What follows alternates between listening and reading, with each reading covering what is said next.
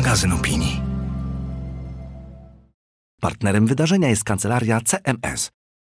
Nazywam się Piotr Nestorowicz, jestem wydawcą miesięcznika Pisma Magazyn Opinii. Witam na premierze Pisma, czyli naszym takim comiesięcznym wydarzeniu, które po dość długiej pandemicznej przerwie wraca w postaci tego bezpośredniego spotkania tutaj w metaprzestrzeni. Premierę organizujemy dla naszych prenumeratorów i subskrybentek lub subskrybentów i prenumeratorek i zarówno dla nich właśnie tutaj fizycznie w tym spotkaniu, ale też co jest dla nas nowością, jak już zagaiła przed chwilą Justyna, równocześnie w formie online, z czego się bardzo cieszymy, bo dzięki temu wszyscy nasi prenumeratorzy, prenumeratorki mogą oglądać na żywo transmisję z tego wydarzenia na magazyn pismo kropka p l, naszej stronie internetowej. Mecenasem naszego całego wydarzenia jest kancelaria C M S, to dzięki niej w ogóle możemy to wszystko tu organizować, z czego się bardzo cieszymy. A, a sama premiera jest takim naszym zaproszeniem do, do rozmowy na temat istotnych kwestii, które wiążą się zazwyczaj z takim przewodnim motywem czy tematem tego konkretnego numeru pisma. I wokół tego zawieszamy tę dyskusję i zachęcamy też Państwa do tego, żeby w niej brać udział. A o czym będziemy rozmawiać w szczególności i jak to będzie wyglądało, to powie za chwilę Magda. Dzień dobry, dobry wieczór. Cześć. Tak bym powiedziała w podcaście, już z przyzwyczajenia tak mówię, chyba nie umiem inaczej. Bardzo, bardzo serdecznie się z Państwem witam, z Państwem tutaj i z Państwem, którzy nas oglądacie za pośrednictwem transmisji. Od razu powiem, że jeżeli się pojawią jakieś pytania, to tam na naszej facebookowej grupie Czytamy Pismo można, można je zadać do naszych panelistów i panelistki. Ktoś nam tutaj je podrzuci i, i Justyna je zada. Bardzo do tego zachęcam, bo dzięki temu, że tym razem już jesteśmy też transmitowani, to Państwo nie tylko tutaj obecni mogą brać udział w rozmowie, co mnie bardzo cieszy, bo ten numer listopadowy i ta premiera w szczególności o rozmowie są, o dialogu. Bo o tym, że polaryzacja istnieje, to wiemy. Wiemy, że ona istnieje w Polsce, wiemy, że ona istnieje poza Polską. Ona jest tematem bardzo wielu tekstów, zresztą w piśmie też już o tym nieraz mówiliśmy przy, przy różnych okazjach, że jesteśmy coraz bardziej zamykani w swoich bańkach informacyjnych, że w tych echo chambers coraz szczelniej przebywamy i coraz rzadziej wychodzimy poza, żeby spotkać tego czy tą, który, którzy myślą inaczej, że retoryka potwierdzeń te podziały wzmacnia, że dehumanizujące komunikaty istnieją, otaczają nas, to wszystko już wiemy, a my w tym miesiącu postanowiliśmy zastanowić się, no dobrze, no ale co my możemy z tym zrobić i czy w ogóle coś możemy zrobić? I porozmawiać zechcieliśmy z tymi, którzy wierzą, że coś, że nie tylko coś można zrobić, ale już to robią i mam nadzieję, że o tych doświadczeniach nam dzisiaj opowiedzą. Ja zapraszam do zadawania pytań po, po rozmowie i do zostania z nami w kuluarach na poczęstunku. W, bankienow- w bankietowej scenerii będziemy, mam nadzieję, kontynuować te rozmowy długo, długo i może coś z tego wyrozmawiamy sobie.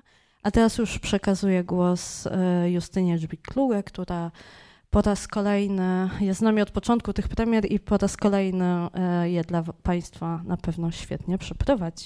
Szanowni Państwo, Magdalena Kicińska, Piotr Nestorowicz, wielkie brawa dla nich, to nasi gospodarze, wspaniali ludzie, bardzo Wam dziękujemy.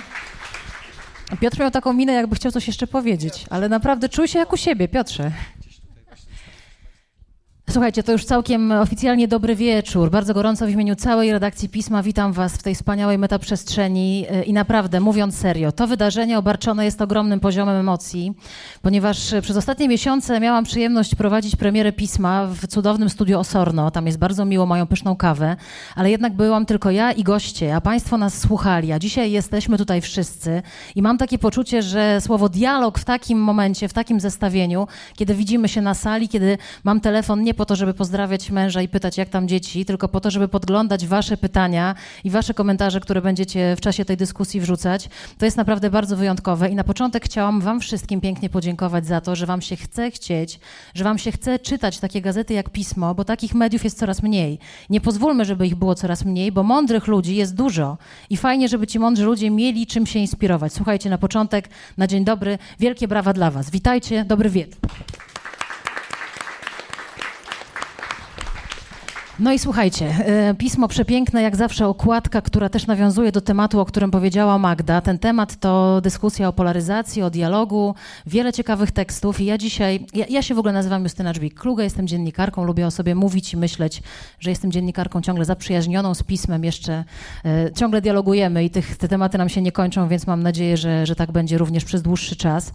I witam naszych wspaniałych gości, a właściwie gości i gościnię. I dzisiaj trochę złamię zasady savoir-vivre i przedstawię najpierw mężczyzn, a kobiety na deser, ale to ma swoje absolutnie mocne uzasadnienie, bo po mojej lewicy, chociaż nie ma to znaczenia, czy po lewicy, czy po prawicy, zaczyna się, zaczyna się, ta polaryzacja jest silniejsza po prostu ode mnie. Człowiek, który jest autorem świetnego tekstu, który znajdziecie w listopadowym numerze Pisma, tekstu Dajemy głos milczącej większości, czyli o tym, dlaczego naszą największą siłą jest wspólnota. Dziennikarz, lata związany z tygodnikiem Polityka, twórca Centrum Analitycznego Polityka Insight, pełnomocnik rektora Uniwersytetu S W P S, współtwórca kierunku Życie publiczne, gdzie jeśli nie w tym życiu publicznym chcielibyśmy fajnej, sensownej, mądrej, pełnej dialogu, dyskusji, a co najważniejsze, człowiek, który kieruje Fundacją Nowej Wspólnoty, która opracowuje metodę dialogu dla silnie podzielonych społeczności.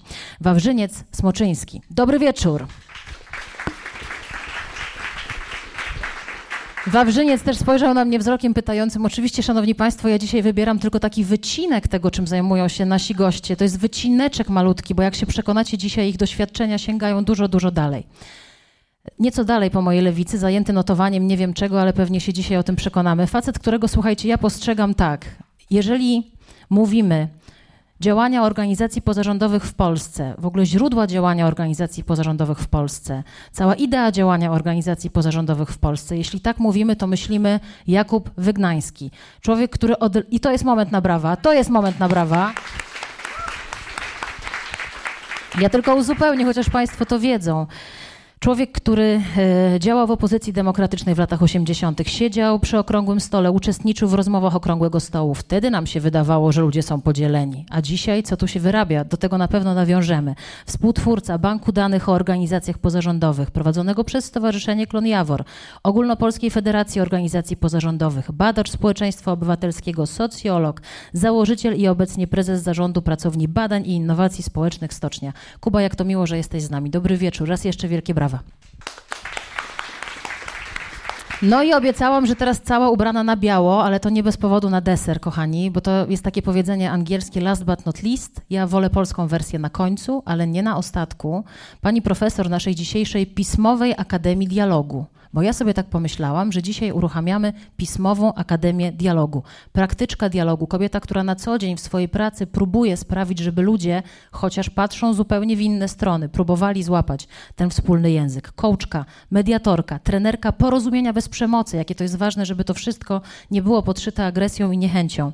Inicjatorka pierwszych w Polsce studiów podyplomowych z porozumienia bez przemocy w Collegium Civitas, autorka książek i współautorka książek, która specjalizuje się w obszarach takich jak rozwiązywanie konfliktów, tego się dzisiaj uczymy, mediacje, konstruktywna komunikacja w życiu, w rodzinie, w zespołach menedżerskich i nie tylko. Panie i panowie, Joanna Berendt. Dobry wieczór.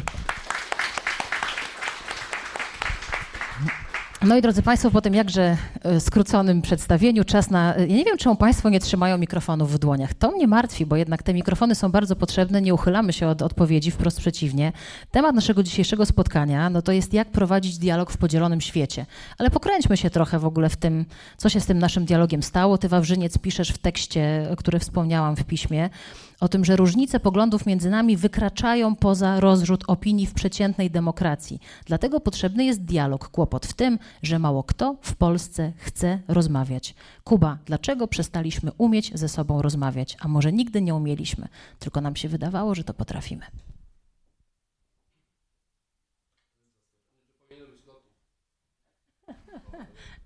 Do góry, do góry. Nie wiem, może... Tak, trudno, czy chcemy ze sobą, po pierwsze chyba, czy chcemy ze sobą rozmawiać, bo to jest chyba pytanie o motywację, bo ona nie jest oczywista, może nie jesteśmy innych ciekawi, może lepiej jest nam tam, gdzie jesteśmy, może ten rodzaj, powiedziałbym, toksycznego uzależnienia od konfliktu jest czymś, co bardzo głęboko w nas siedzi. Co to jest toksyczne uzależnienie? To znaczy to, że co prawda wiemy, że to jest złe, ale jednocześnie tego pragniemy. Jest bardzo dużo takich zjawisk, których, które, które generalnie mają ten rodzaj takiej dziwnej, to, toksycznego uzależnienia. Nie chcę wymieniać wszystkich szczegółów, każdy może sobie wymyślić mnóstwo rzeczy, które robimy bez sensu, mimo tego jesteśmy ich zakładnikami. Myślę, że w tym daje to nam coś w takim pogubionym świecie każdemu, każdej ze stron. Także to, że ta, to po, poczucie, myślę, że bardzo trzeba uważać na, na, na słowa i co to znaczy rozmowa, co to znaczy dialog, co to znaczy słuchanie, one zupełnie co innego de facto znaczą w takim środowisku jak tutaj. Moim zdaniem jest, logos jest głęboko przereklamowany, tak bym powiedział. To znaczy w samym słowie dialog jest, no to jest taka intencja wymiany, wymiany tych logosów, tego jakichś sensów między sobą i tak dalej. Myślę, że nasi oponenci często, pewnie nie ma ich zbyt wielu na sali, oni mają z, jakby zupełnie gdzie indziej, mają tą swoją podstawową kompetencję gniewu, rozumienia świata, ona jest znacznie bliższa emocji, jest bardziej bliższa patosowi niż logosowi, tak bym powiedział. I może dlatego nie chcą się z nami spotykać, bo takie Taki, tacy jak ja potrafią ich przegadać, ale nie o to chodzi. Nie chodzi o to, że, żeby przegadać kogoś. Bardzo często chodzi o to, żeby po prostu słuchać i żeby sięgnąć głęboko. Rozumiem, że ten nurt też komunikacji bez przemioty sprowadza się do takiej, powiedziałbym, takiej podróży regresywnej, do, do, do takiego źródła tego, co dla nas wspólne i ważne i emocjonalne. I wydaje mi się, że tu jest, że po prostu nie tylko, że mamy różne języki, ale także, że w ogóle mamy zupełnie inne, jeśli mogę tak być, organy, na których odgrywamy. To jest bardzo, bardzo, bardzo trudno to spotkać bez upokorzania drugiej strony poprzez, poprzez jeśli mogę tak powiedzieć, rodzaj paternalistycznego zniżania się do takiego, bo ja cię, ja cię rozumiem, ja cię, ja cię rozumiem, bo to wcale tak nie działa i niekoniecznie rozumiem. Jest takie, chyba u Kocheleta jest takie powiedzenie, w, w ustach głupca jego serce, w sercu mędrca jego usta. I że generalnie ta cała relacja między emocją, słowem, a tym, co ja sądzę, co mnie irytuje, co mnie gniewa i, i co, co stanowi przedmiot mojej, nie wiem, pogardy na przykład, bo to jest zupełnie co innego niż gniew. I myślę, że gniew i w ogóle tak jak prze, przereklamowany jest logos, tak niedoceniany jest konflikt, bo on ma bardzo dużo dobroczynnych, znaczy myślę, że w ogóle jakby taka kategoria anody, katody, tak bym powiedział, tej różnicy, no w wielu tutaj środowiskach, takie środowiska czy organizacje, w którym co rano żelazkiem rozprasowuje się wszystkie różnice, są bardzo mało warte. One nic nie generują tak naprawdę. Natomiast jest taki poziom jakby konfliktu czy różnicy, który jest destruktywny, w którym jakby obydwie strony szukają czegoś zupełnie innego, unieważniając się nawzajem. Więc no chyba... ale to właśnie o to pytam. Pozwolę sobie wejść w słowo, żeby zapytać, że nie, powiedziałeś świetnie, że niedoceniany jest konflikt. No fajnie się różnić, tylko zawsze się mówi, że musimy się pięknie różnić, tak? A myśmy się już tak zapędzili Myś... w tym niesłuchaniu, że to jest destrukcyjne. Co się takiego stało, że ten konflikt zaczął być taki niszczący? Chyba nie mamy też, nie wiem, bo to pewnie będzie dużo dobrych wyjaśnień na temat tego. Ja mam jakieś takie swoje dotyczące tego, że to jest pośrednio powiązane z kryzysem tożsamości i ta, ta, ta w którym w jakiś sposób no, dotyczy nas wszystkich. I to, że ono jakoś, bo Karla Schmidta czytają z równym zapałem działacze prawicowi, jak i feministki. To znaczy, dlaczego sposobem definiowania siebie samego jest to, kim nie jestem? I że ta cała konstrukcja, w której tak bardzo musisz potwierdzać to, że nie jestem tym kimś innym, że w ogóle ten rodzaj negatywnego, takiego rezydualnego myślenia o sobie, że jestem kimś innym, nie jestem, jakby definiuje mnie mój wróg, mówiąc, cytując klasyka. I mi się wydaje, że to jest jedna rzecz. A to, co najtrudniejsze chyba to, że nie mamy, no jesteśmy w miejscu, w takiej firmie, która ma bardzo dużo, przejęła, przechwyciła dużą część komunikacji, steruje nią w dużej mierze, napędza ją, e, algorytmizuje ją i tak dalej, że generalnie my nie mamy dobrych skryptów do rozmowy, bo właściwie tak jak to chyba Lorenz napisał, że ludzkość przetrwała dlatego, że zrytualizowała wewnątrzgatunkową agresję i do tego wymyśliła dużo rzeczy. Od sportu przez politykę, no mnóstwo rzeczy, które generalnie miały jakby zastępować to, że musimy się nawzajem pożreć, jak się tylko zobaczymy, ustalimy, że nie należymy do tego samego plemienia. I to przestało w jakimś sensie działać i my tak naprawdę nie mamy moim zdaniem i dlatego słowo po, po słowie czy, które tutaj w ogóle nie pada, czy rozmawiać, jak rozmawiać i pewnie będziemy rozmawiać, że to wymaga pewnej umowy. Jak ludzie idą kopać w piłkę, to wiedzą, na czym to polega. Jak idą na kółko rożańcowe, też wiedzą, na czym zaczynają i na czym kończą. Jak idą na spotkanie pewnie premiera pisma, też wiedzą, że jest jakiś początek, jakiś koniec. Natomiast my w ogóle Nie znamy takich sklepów poza takimi anegdotami, że usiądziemy koło kuchennego stołu i będziemy się tam ze sobą... My nie, nie znamy, nie, nie, znamy tej, nie, nie wiemy, jak to się robi po prostu. Nie wiemy, nie słuchamy siebie. U, źle nas przyuczyła do tego polityka, bo ona, i tutaj zakończę, oczywiście ona zamieniła się w coś takiego i to za sprawą wielu mediów, lenistwa dziennikarzy. Ona zamieniła się, wierzymy, my chcielibyśmy o niej myśleć jako o agorze, a ona stała się areną. Tak naprawdę. I moim zdaniem jest coś, jest bardzo trudno z tego wyjść, z tego bycia kibicem, bycia zakładnikiem tego i pewnie trzeba się, myślę, że bardzo dużo jest w technice. My akurat teraz, zamknę się, robimy taki bardzo trudny eksperyment polegający na rozmowie w stoczni. w stoczni stu wylosowanych osób. Właśnie w poprzedni weekend rozmawialiśmy o ubóstwie energetycznym z całej Polski, Polska w pigułce. I zaczniemy teraz drugą, to jest ta część, kiedy oni raczej odbierają wiedzę, no i teraz będą dwa dni, kiedy w małych grupach dyskutują między sobą i to uważamy za bardzo ciekawy eksperyment, jakoś depolaryzujący, bo też nigdy nie pytamy, na kogo głosowanie, ani czy w ogóle poszli do wyborów, ale namówienie ludzi, pewnie o tym będzie mowa, jest bardzo trudne, żeby wybrać sto osób w próbie, mimo że wszyscy mówią, że chcieliby mieć wpływ, po to, żeby wybrać sto osób i namówić do udziału w takim przedsięwzięciu wykonaliśmy, wykonano sto trzynaście tysięcy telefonów. To więcej pokazuje, jak trudno tak naprawdę zmusić, namówić ludzi do tego wysiłku, bo słuchanie siebie wymaga, to jest jedna z najtrudniejszych rzeczy. Na takim poziomie molekularnym to bycie demokratą polega na cierpliwości. Myślę, że słowo cierpienie i cierpliwość są ze sobą połączone, że mało ludzi ma naprawdę cierpliwość do siebie nawzajem i to przekonanie o tym, że będziemy siedzieć, to wymaga pewnego, pewnego wysiłku i myślę, że z tym jest bardzo trudno, że to, że to jak wymaga czegoś od nas także. Bardzo się, tam się Państwo uśmiechnęli, kiedy powiedzieli, że cierpienie i cierpliwość jest blisko, to pewnie rodzice się też odezwali, bo jednak jak się jest cierpliwym do dzieci, to też jest dużo cierpienia, tak w ramach dygresji powiem, ale złapę, złapię to, od czego zacząłeś. Swoją drogą to ciekawe, co powiedziałeś o tym, że agora kontra arena, tak? W ogóle dzisiaj każda rozmowa zakończy się tym, że jest areną, a nie jest agorą. Właściwie większość nie tylko politycznych dyskusji, dlatego ja nawet centralnie, drodzy Państwo, nie mówię, że to jest debata czy dyskusja, tylko to jest rozmowa i mam taką nadzieję, że każda kolejna premiera Pisma też będzie taką rozmową. Wawrzyniec, a propos tego, co powiedział Kuba na początek, że, że trzeba sobie zadać pytanie, czy my w ogóle chcemy rozmawiać. Po co wyście w ogóle założyli Fundację Nowej Wspólnoty? Po co wam jakieś opracowanie metody dialogu dla silnie podzielonych społeczności? No przecież każda społeczność ma swoje racje, można sobie w niej wygodnie siedzieć. Tyle. Dzień dobry Państwu. Um, Po pierwsze, część osób myli na podstawie nazwy tę organizację z organizacją religijną, więc pierwszy chciałem sprostować, to nie jest kościół ani, ani zakon. Nie ma wyznawców e, Smoczyńskiego. Więc po, po drugie chciałem powiedzieć, że ja tu jestem jeden, natomiast w ramach naszego zespołu pracuje około dwudziestu osób na rzecz tego, żeby taką metodę rozmów dla silnie podzielonych społeczności wypracować. To, co nas chyba połączyło, a to był rok osiemnasty i to było krótko przed wyborami parlamentarnymi dziewiętnastego roku, to było takie przekonanie, że w tej grupie ludzi jesteśmy silnie zaangażowani w sprawy publiczne na różnych poziomach, poprzez działalność społeczną, medialną, czasem też okołopolityczną. Wiedzieliśmy, że żadne z nas nie chce się angażować w politykę instytucjonalną, partyjną, ale że mamy poczucie, że się bardzo źle dzieje. I zadaliśmy sobie takie zadanie, żeby wyrozmawiać jakąś drogę działania. I efektem tych, tego ciągu spotkań, które się odbywały, od razu powiem, żeby też ten, ten, ten element zdjąć, one się odbywały w Warszawie, na, na Żoliborzu. Było to, że absolutnie nie chcemy działać w Warszawie i na Żoliborzu, że nie chcemy działać zza biurka i pisać raportów, tylko że nadszedł taki czas, żeby wziąć się do roboty i z pokorą podejść do rzeczywistości społecznej w Polsce. I zamiast przychodzić z gotowymi rozwiązaniami, to poszukać przede wszystkim, zadać sobie pytania i poszukać na nie odpowiedzi.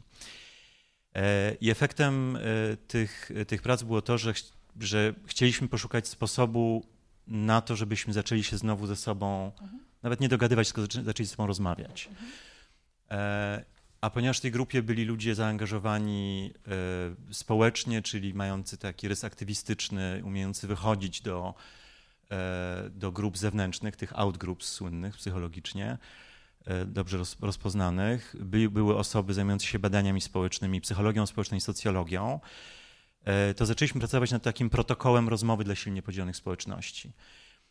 Zrobiliśmy badanie, właściwie nie badanie, tylko analizę zastanych badań, czyli zestawiliśmy polaryzację światopoglądową liczoną na podstawie wyników wyborów z wskaźnikami Gini dla gmin i zidentyfikowaliśmy jakby taki ranking gmin, które jednocześnie są najbardziej podzielone ekonomicznie i politycznie, światopoglądowo. Ale ja wrócę do mojego pytania, trzy. ale po co? Po co? Tak z brzucha? No mhm. ze strachu, że to jest równia pochyła, to znaczy, że zmierzamy w stronę wojny domowej w Polsce. Mhm.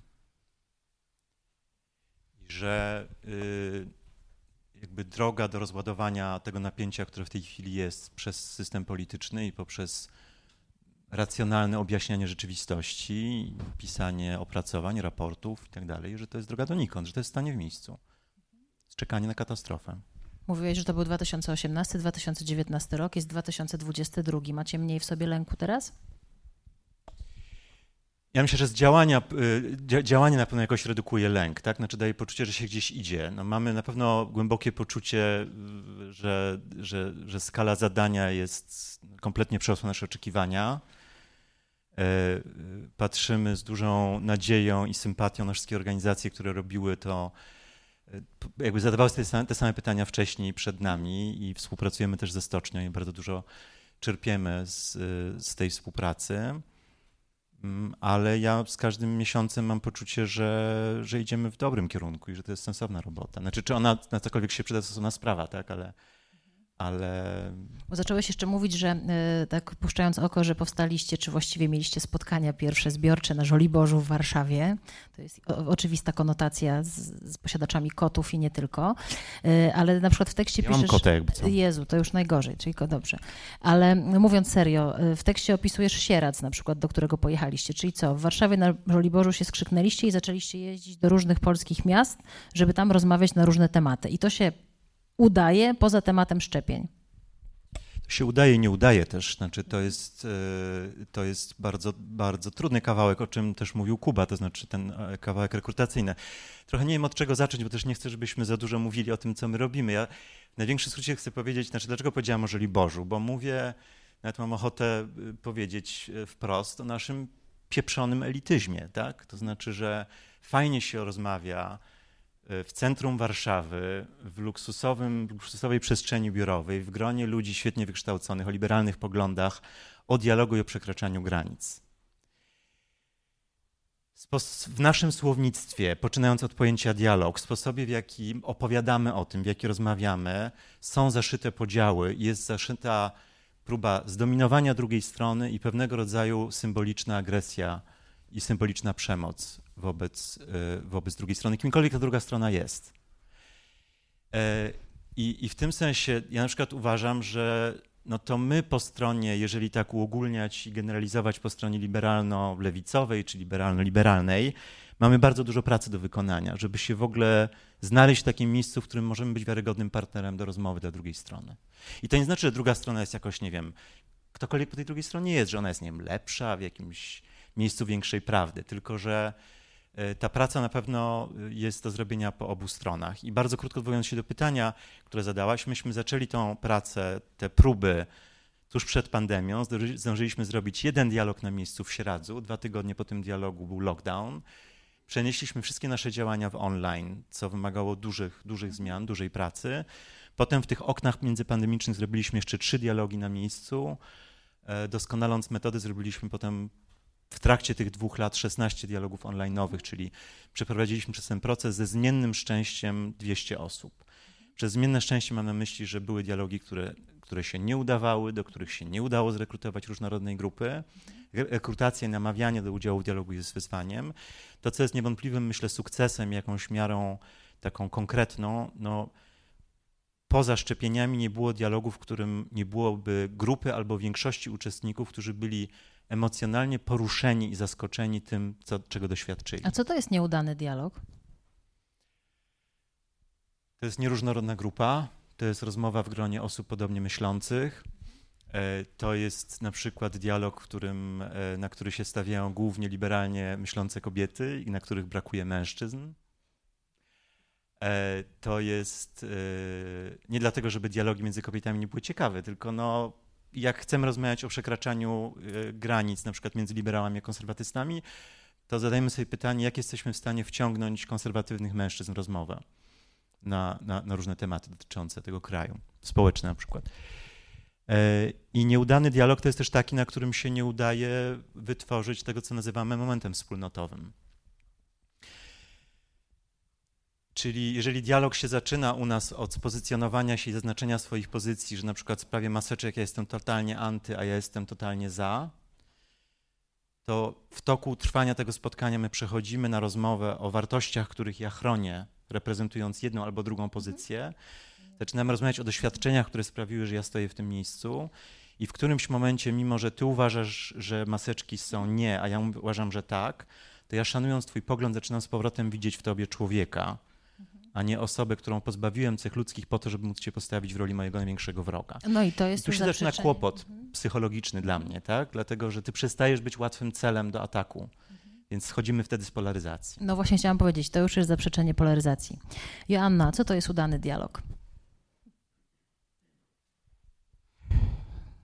To ja się dobry bardzo, wieczór. Dobry, tak, dobry wieczór Państwu. Ja się bardzo zgodzę z tym, co Wawrzyniec powiedział. To jest dla mnie moment, kiedy zaczynamy widzieć w sobie nawzajem ludzi. Wracamy do tego naszego człowieczeństwa i mamy gotowość usłyszeć drugą osobę i pod wpływem tego, co ona powie, jakoś się zmienić. Że to mnie właśnie poruszy, że, że, że coś będę w stanie um, rozważyć innego. Ja właśnie wychodząc z nurtu Porozumienia bez przemocy często na warsztatach wyjaśniam, że jak zaczniemy widzieć potrzeby ludzkie, to nie da się ich odzobaczyć. I to jest pewna konkretna konsekwencja. To znaczy nie będę myślała, że to jest mój okropny sąsiad, tylko to jest człowiek, który tego i tego potrzebuje. Być może chce być widziany, chce być słyszany i to mnie jakoś zmieni. Co akurat mi się podoba, ten kierunek zmiany, ale też, żeby ludzie byli świadomi, patrzenie na drugiego człowieka przez pryzmat jego człowieczeństwa zmienia nas, więc to jest dla mnie dialog udany, to jest w kierunku tego, żeby wrócić do widzenia siebie jako ludzi, słuchania siebie i widzenia tego sedna, które dla mnie to są te uniwersalne ludzkie potrzeby. A czy masz takie poczucie, że coś takiego się wydarzyło, że przestaliśmy się widzieć? Czy to zawsze było, bo jesteś osobą pracującą też od lat, przychodzą do ciebie różni ludzie. Co się zmieniło? Co pękło? A może nie wiem, co się poprawiło w naszym widzeniu siebie nawzajem? Bo to jest takie medialne hasło, tak? Że jest polaryzacja, wszyscy o tym piszą, że jesteśmy podzieleni, powtarzamy to, PiS kontra P O, że dzielimy się politycznie. To jest cały czas, jest to powtarzane, podbijane. Czy ty to widzisz naprawdę? To jest trudne pytanie, bo ja zdecydowanie mam poczucie, że ja żyję w swojej bańce. To znaczy do mnie przychodzą ludzie, którzy chcą się tego uczyć, chcą doświadczać, chcą, chcą mediować, więc z mojego punktu widzenia świat idzie w stronę lepszą, bo coraz więcej się chce tego uczyć i doświadczać ludzi. Druga część odpowiedzi będzie taka, że może ja się jeszcze przedstawię tak, jak ja lubię się przedstawiać, bo ja się lubię przedstawiać jako marzycielka, to znaczy mnie się wymarzył świat, który działa dla wszystkich i ja wszystko, co robię, to jest w kierunku tego marzenia, żeby się przyczyniać jak najbardziej do tego, żeby się ludzie słyszeli, żeby brali siebie pod uwagę, żeby potrzeby wszystkich stron, niezależnie, bo tutaj mówimy o po- polaryzacji politycznej, ale też myślę sobie o pewnych nierównowagach dorosły rodzic czy przełożony pracownik, że ja chcę niezależnie od roli, niezależnie od wieku, niezależnie od dostępu do władzy czy dostępu do zasobów, żebyśmy się umieli słuchać i widzieli na poziomie tego człowieczeństwa i faktycznie w tym kierunku działam, więc... No. To ja cię zapytam jako marzycielkę. Mam kolegę, który jest osobą nieheteronormatywną i idzie sobie w marszu, idzie sobie w Paradzie Równości i ktoś do niego krzyczy tęczowa zaraza. Po co ja mam chcieć widzieć w tym krzyczącym człowieka? Co mi to da? W jaki sposób mnie to rozwinie, jeżeli on obraża mojego kolegę? To, tak, to ba, znowu ba, to, to wiele wątków mi się w głowie pojawia. Zapraszam, wysypuj wszystkie. Bo pierwszy jest taki, że żeby w ogóle zobaczyć tej drugiej osobie człowieka, ja potrzebuję zadbać o siebie. Czyli znaczy w sensie zrozumieć siebie, o co mi chodzi, co ja czuję, co potrzebuję, co czuje ten mój kolega, co on czuje i potrzebuje. I ja wcale nie mówię, że my musimy we wszystkich ludziach zobaczyć człowieka. To jest wybór, czy ja chcę. Więc to jest trochę pytanie, czy mi to będzie służyć, jeśli ja pomyślę o nim, nie wiem, jakieś słowo, epitet, czy wykonam tą pracę, bo to jest konkretna praca do wykonania, więc ja wcale nie, nie, nie zachęcam teraz, słuchajcie, jak ktoś wam robi krzywdę, to zobaczcie w nim człowieka. Nie, jak ktoś robi krzywdę, to zadbaj o siebie. Powiedz stop i, i spraw, żeby było bezpiecznie, ale pytanie, co będzie później, jak już będziemy bezpieczni? Czy wtedy się nakręcimy takich, jak on, trzeba zgładzić i machina przemocy rusza? Czy zobaczymy, okej, okay, co się w nas dzieje, kiedy on mówi te słowa, jaki jestem wściekły, jak bardzo chcę móc być sobą, móc być przyjęty z tym, co jest dla mnie ważne i co mogło być u niego na poziomie uniwersalnych ludzkich potrzeb, że wybrał tak tragiczną strategię mówienia takich słów do drugiego człowieka. O co on chce zadbać? Prawdopodobnie o bezpieczeństwo, o coś, o jakąś wspólnot, wspól, siłę grupową, wspólnotę. Ale to ja w żadnym razie, jeszcze bym chciała powiedzieć, że ja nie zachęcam do tego, żeby jak ktoś nam robi krzywdę, czy ktoś mówi trudne słowa, to zobaczmy w nim człowieka. To jest dla mnie krok później. No bo to jest właśnie, nie bez powodu przywołuję ten wątek. Od razu Państwu powiem, że ja na przykład bardzo nie lubię słowa bańka. Nie wiem, może mogę oczywiście używać, ale ja na przykład bardzo nie lubię tego słowa, bo ono od razu jest w jakiś taki sposób, chociaż ono w pewien skrót myślowy pewnie nam coś daje. Dlaczego was, dlaczego, bo do, do wszystkich jest to pytanie otwarte. Bo umówmy się, skoro Kuba powiedział, że to jest arena, nie agora, no to nazwijmy rzeczy po imieniu. Ja mam takie poczucie, że jest bardzo to wszystko, ten dialog, który gdzieś, ten pseudodialog, który się odbywa, jest podszyty ogromną agresją, niechęcią, pogardą, jakimś złem. Podam Państwu taki przykład, ciekawa jestem, czy Wy też tego nie widzicie. Na ulicach co się dzieje? Jak my na siebie patrzymy na ulicach? Znajoma dziennikarka z Krakowa, opi- z Krakowa to ważne, bo ro- robią sobie tam ludzie zdjęcia, jeżdżą do Krakowa turyści. A ona tam mieszka. Przechodziła sobie po ulicy i nagle usłyszała: ty krowo, przejdź, bo mi przeszkadzasz. Spojrzała zdziwiona. Jakiś pan, jakbyśmy teraz ładnie powiedzieli, biały, heteronormatywny mężczyzna, robił zdjęcie swojej córce i żonie. I ta dziennikarka weszła mu w kadr i mówi: przepraszam, pan mówi do mnie? Tak, krowo, przesuń się. Ale pan mnie obraża. No trudno, krowo. Sytuacja skończyła się tak, że ona po drodze zauważyła straż miejską, powiedziała mu o tej sytuacji, bo ona powiedziała: niech pan mnie przeprosi. On mówi: nie przeproszę cię, krowo. Nie wiem, czy Państwo się z tym spotkali. Bardzo szybko jedziemy samochodem, od razu jest kretyn, debil, idiota. Nie zdążymy powiedzieć: hej, może ten człowiek miał zły dzień, po prostu gorzej jechał samochodem. Od razu nam się zapala na ulicy. Tęczowa zaraza, cham, burak, prostak. Lecimy, wysypujemy, bez żadnej refleksji. Pytanie, Jakub, jak Ty na to patrzysz dzisiaj, jako człowiek, który ma doświadczenie rozmowy przy kultowym, mitycznym, okrągłym stole, co tu się dzieje? Co tu się od Janie Pawla, mówiąc językiem młodzieżowym, kochani Państwo? No, tego nie znałem. Bardzo ciekawe, bo to wszystko trzeba najpierw ułożyć. Właśnie te, byłem najmłodszym z tych, którzy podali y, profesora Zybertowicza do sądu za zdanie, które na debacie oksfordzkiej, czyli jakby takim kwintesencji takiej wirtuozerskiej gry argumentów, on miał być jurorem, ale podsumował ją tak: jakże wiele racji miał Andrzej Gwiazda, twierdząc, że okrągły stół był umową komunistów z ich byłymi agentami. No od trzech lat jesteśmy w sądzie w tej sprawie, czy rzeczywiście można tak, to, ale to, to oczywiście jest żart, natomiast mi się wydaje, że coś jest, że ta kategoria tego takiego gniewu, ona w nas u, u, u, i, to, i pewnie tego będzie coraz więcej. Niestety, no teraz ostatnio sobie składam to z takich fragmentów, które możemy słyszeć w radiu, że we Wrocławiu na przykład kontrolerzy biletów przechodzą teraz przez szkolenie samoobrony, bo gwałtownie wzrosła liczba osób, które uważają za stosowne przyłożyć im tą maszyną do, po głowie do sprawdzania biletów, że gdzieś nas po prostu ląd się bardzo skraca. Widać, że te rzeczy, stres, który w tej chwili przed nami, a naprawdę najbliższa, czy nie chcę teraz wchodzić na ubóstwo energetyczne, ale zejdziemy na najniższy poziom będzie drabiny Masłowa.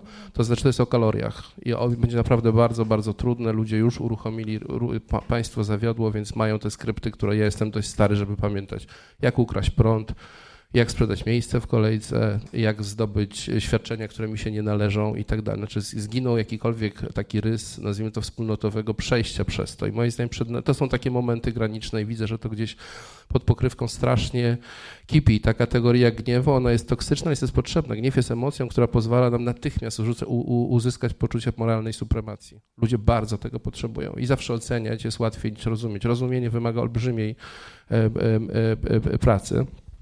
I wydaje mi się, tak sobie myślałem, że może tutaj w Facebooku zadam to pytanie, bo właśnie to była jedna z kolejnych nocy, w których miał wygrać jeden, a wygrał drugi. Mam, mam, mam do, mówię o wyborach w Brazylii.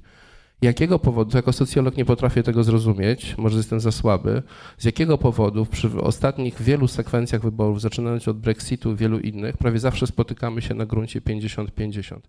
Jakie algorytmy wysycają to w ten sposób, a jest to najbardziej burzący konflikt, bo konflikty typu osiemdziesiąt dwadzieścia nie są tak rujnujące jak pozycyjna wojna, pierwsza, pierwsza wojna. Rozumiecie, każdy, każdy ma tyle samo amunicji. Jak, jak to działa, że prawie zawsze nie zostaje żadnego wolnego terytorium? Jak ono jest zagospodarowane, jakiego rodzaju, nie wiem, czy maszyny, czy jakie części naszej natury powodują, że musimy się spotkać na gruncie pięćdziesiąt pięćdziesiąt, bo powiem też, że w swojej polaryzacja, właściwie to, co jest chyba naprawdę kłopotliwe, to jest bipolaryzacja, a nie polaryzacja, bo taki ład, ja akurat jestem felietonistą innego pisma, czyli Więzi, i piszę tam taką serię, nazywa się trzy po trzy i piszę wyłącznie o triadach, trójkątach, trylematach. Zresztą dużo takich, znaczy twierdzę, że świat robi się znacznie ciekawy, choć trudniejszy, jeżeli wyjdziemy poza to zagadnienie lewo-prawo na przykład. I, I wtedy to się robi bardziej skomplikowane, wymaga pewnego wysiłku, no ale jest coś takiego, co wpycha nas w takie całe pęczki, to znaczy, że, że to właściwie idzie w pakietach, znaczy należysz już we wszystkim do, te, do tej jednej lub drugiej drużyny i to jest jakoś bardzo trudne. Wracając, bo jakoś muszę wylądować z tego okrągłego stołu, to trzeba też wiedzieć, że to nie myśmy wymyślili ten okrągły stół. My byliśmy głębokimi przeciwnikami tego, chcieliśmy stron i zawsze mówiliśmy strona społeczna i strona rządowa. To rząd zamówił mebel w Henrykowie okrągły, który stoi w tej chwili, w nadziei, że Wałęsy da się rozpuścić obok, jak się nazywał, Miodowicza i że my tak, okrą- tak okrągło będziemy gadać, okrągło. Ale to się I to stało? Tak, nie po- tak. Dobrze, ale to się stało, to nie mów nam tak. tego teraz, my chcemy okrągły stół. Nie, i to, to nie, było, nie, nie no to było rzeczywiście to? Z punktu widzenia pewnej. Ja mówię, jestem ścisły w tym sprawie, że myśmy byli trochę tak, to nie, nie, nieładnie, trudniej się gada, jak jest tak na okrągło, powiedziałbym. To nie, to nie jest łatwo i też widać, że niedługo przetrwaliśmy w tym, bo właściwie od momentu wojny na górze były takie krótkie, złote godziny polskiej propaństwowej działalności, tak bym powiedział, i takiego uznania, no bo to tutaj znowu dochodzimy do tego, kto jest interesariuszem tego konfliktu. I konflikt ma w Polsce, nie tylko w Polsce, wielu sponsorów, wielu sponsorów krajowych, zagranicznych i tak dalej. I to widać, że to się dzieje w polityce i znowu wraca jakiś taki ten motyw, bo nie chcę jakoś męczyć tego Schmidta, ale to mnie zastanawia, jak to, jak to, jak, jak to do nas prze, prze, przenikło, bo tam jest ta bardzo ważna jednak kategoria, kategoria właśnie, która, która mówi o tym, że tak i dla nas też to było bardzo ważne, żeby powiedzieć, że oni to jest strona rządowa, a my jesteśmy strona społeczna i są takie momenty krystalizacji tożsamości, w których to jest na pewno bardzo, bardzo potrzebne. I tak jak w estetyce jest piękno i brzydota, prawda i fałsz, to w polityce, tak jak on twierdzi, istnieją tylko dwa kategoria wroga i od, szybkiej odróżnialności od jamy, i wróg i przyjaciel. I że ona jest tak głęboko, że w ogóle pewnie znacie tą książkę Haidta o hey, Judy Haid, on się chyba nazywa, Psychologia ewolucyjna, nie wiem, jakie jest polskie tłumaczenie, o moralnych instynktach. To jest nie, nieprawdopodobna książka, to jest nieprawdopodobna książka, mówi o tym, jak głęboko jesteśmy zaprogramowani do takiej sekwencji. To jest trochę, o polecam artykuł Więzi, ale trochę tak jak znamy do tej pory pięć smaków, które rozróżniamy. I właściwie większość rzeczy, które widzimy, potrafimy skompletować, tak jak z trzech podstawowych kolorów. On tam śledzi ewolucyjnie istnienie sześciu moralnych instynktów, takich jak sprawiedliwość, lojalność, hierarchia, ale też odkrycie tego, co czyste i co nieprawe i że generalnie one we wszystkim na, nas są, one są bardzo głęboko zaszyte i albo potrafimy nimi zarządzać, albo one zarządzają nami. Wydaje mi się, że my się bardzo dużo, dużo byśmy się pewnie nauczyli, gdybyśmy próbowali rozebrać to od tej, od tej strony, ale zapomniałem, jakie było pytanie. No ale właśnie, to nie, to spokojnie, to ja do niego za chwilę nawiążę. Państwo się tutaj poczują komfortowo, jesteście gośćmi. Ja wbrew pozorom zawiaduję tą dyskusją. Um, powiedziałeś o tym, że w jakiś sposób mamy, no nie wiem, naturalną skłonność do, do pewnych rzeczy, ale Joanna powiedziała o tym, że jest wybór. No jednak jesteśmy tym homo sapiens, cały czas dokonujemy pewnego wyboru.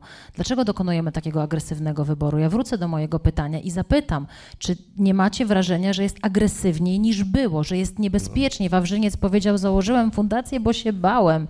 O czym my mówimy? Zaczęliśmy od dialogu, a ludzie mówią, że się boją, tak? Wojny domowej. Dlaczego jest tak agresywnie? Co z tym zrobić?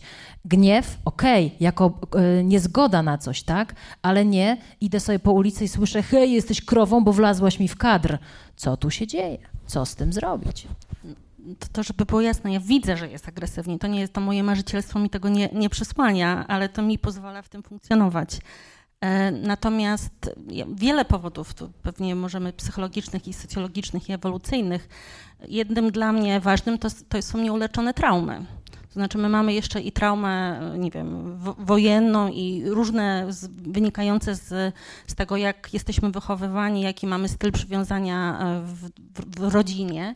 I ja widzę coraz więcej ludzi, którzy po pierwsze są odcięci od swoich emocji na pytanie, co czujesz, to, to, to nie wiedzą. Po drugie, bardzo wiele doświadczyli, nie wiem, poniżenia, odrzucenia. I tutaj trochę sięgam do szkoły. Jednym z programów, który, który jest moim pomysłem, wspólnie z dwoma koleżankami, Mają Wyborską i Pauliną Orbitowską, takim darem dla świata, to jest program Uczeń Mediatorem, czyli program bezpłatny do wzięcia, do pobrania ze strony, gdzie chcemy uczyć dzieciaki w szkołach mediowania po to, żeby w przyszłości oni byli dorosłymi, którzy będą umieli rozmawiać, a nie kłócić się. I w, jak patrzę na to, co się dzieje w szkołach, bo ja wiele lat pracowałam z młodzieżą w szkołach, to tam, tam się wiele tego zła zaczyna, ci ludzie ros, rosną. Prowadziliśmy kręgi podobne do tego, co Wawrzyniec powiedział w, w szkołach, i na przykład w siódmej klasie, gdzie był jakiś konflikt, okazało się, że oni się nie słyszeli tak naprawdę od czwartej klasy. I ta polaryzacja już w, gran- w ramach tej klasy narastała, aż w końcu w siódmej klasie się usłyszeliśmy i powiedzieli, to teraz nauczcie nas rozmawiać, bo nie umiemy się kłócić. Nie? To jest mądrość dzieciaków z siódmej klasy i jak tak jest od wielu, wielu lat, plus te traumy, plus no wiele, wiele jeszcze aspektów, to się robi coraz bardziej um, agresywnie. Dla mnie te silne emocje to jest to, że ludzie chcą być usłyszeni z czymś, co jest dla nich bardzo ważne, z emocjami i z potrzebami, i wyrażają to tak, jak umieją. Jeżeli mówią coraz trudniejsze dla nas słowa, to znaczy, że są nieusłyszeni i chcą zwrócić uwagę na jakieś aspekty, a nie chcą być pouczani. Ktoś powie takie bardzo trudne słowa, to my zazwyczaj go albo etykietkujemy, on jest jakiś, albo popouczamy, albo mówimy, mów to inaczej, a on tak mówi, jak umie, więc ja bym chciała, żebyśmy faktycznie ćwiczyli się w tej kompetencji, niezależnie od tego, jak ludzie mówią, w tragiczny czasem sposób, posłuchajmy, co jest w ich sercach. No i co? Idę sobie ulicą, jak ktoś do mnie mówi, krowo, wchodzisz mi w zdjęcia, a ja mówię, chciałabym zastanowić się nad tym, jakie emocje powodują tobą, kiedy mówisz do mnie krowo. Ale dla mnie to jest wcześniej, bo w, wtedy to trzeba faktycznie o siebie zadbać. Natomiast pytanie, jak rozmawiamy ze sobą na klatce schodowej, jak e, przytrzymujemy sobie drzwi. To jest w takich małych e, gestach i w małych rozmowach, kiedy ktoś w sklepie, gdzie kupuje, ma, nie wiem, go, jakąś minę, ja się spytam, co, ciężki dzień, chciałoby się trochę więcej łatwości, i ta osoba zrobi taki oddech, bo jest przez chwilę zobaczona. Jak nie, to to wszystko eskaluje i potem jest to krowo. Ja nie chcę, żeby było krowo. I faktycznie chciałabym podejść do tego człowieka i powiedzieć, hej, ja tak nie chcę, żebyś mówił.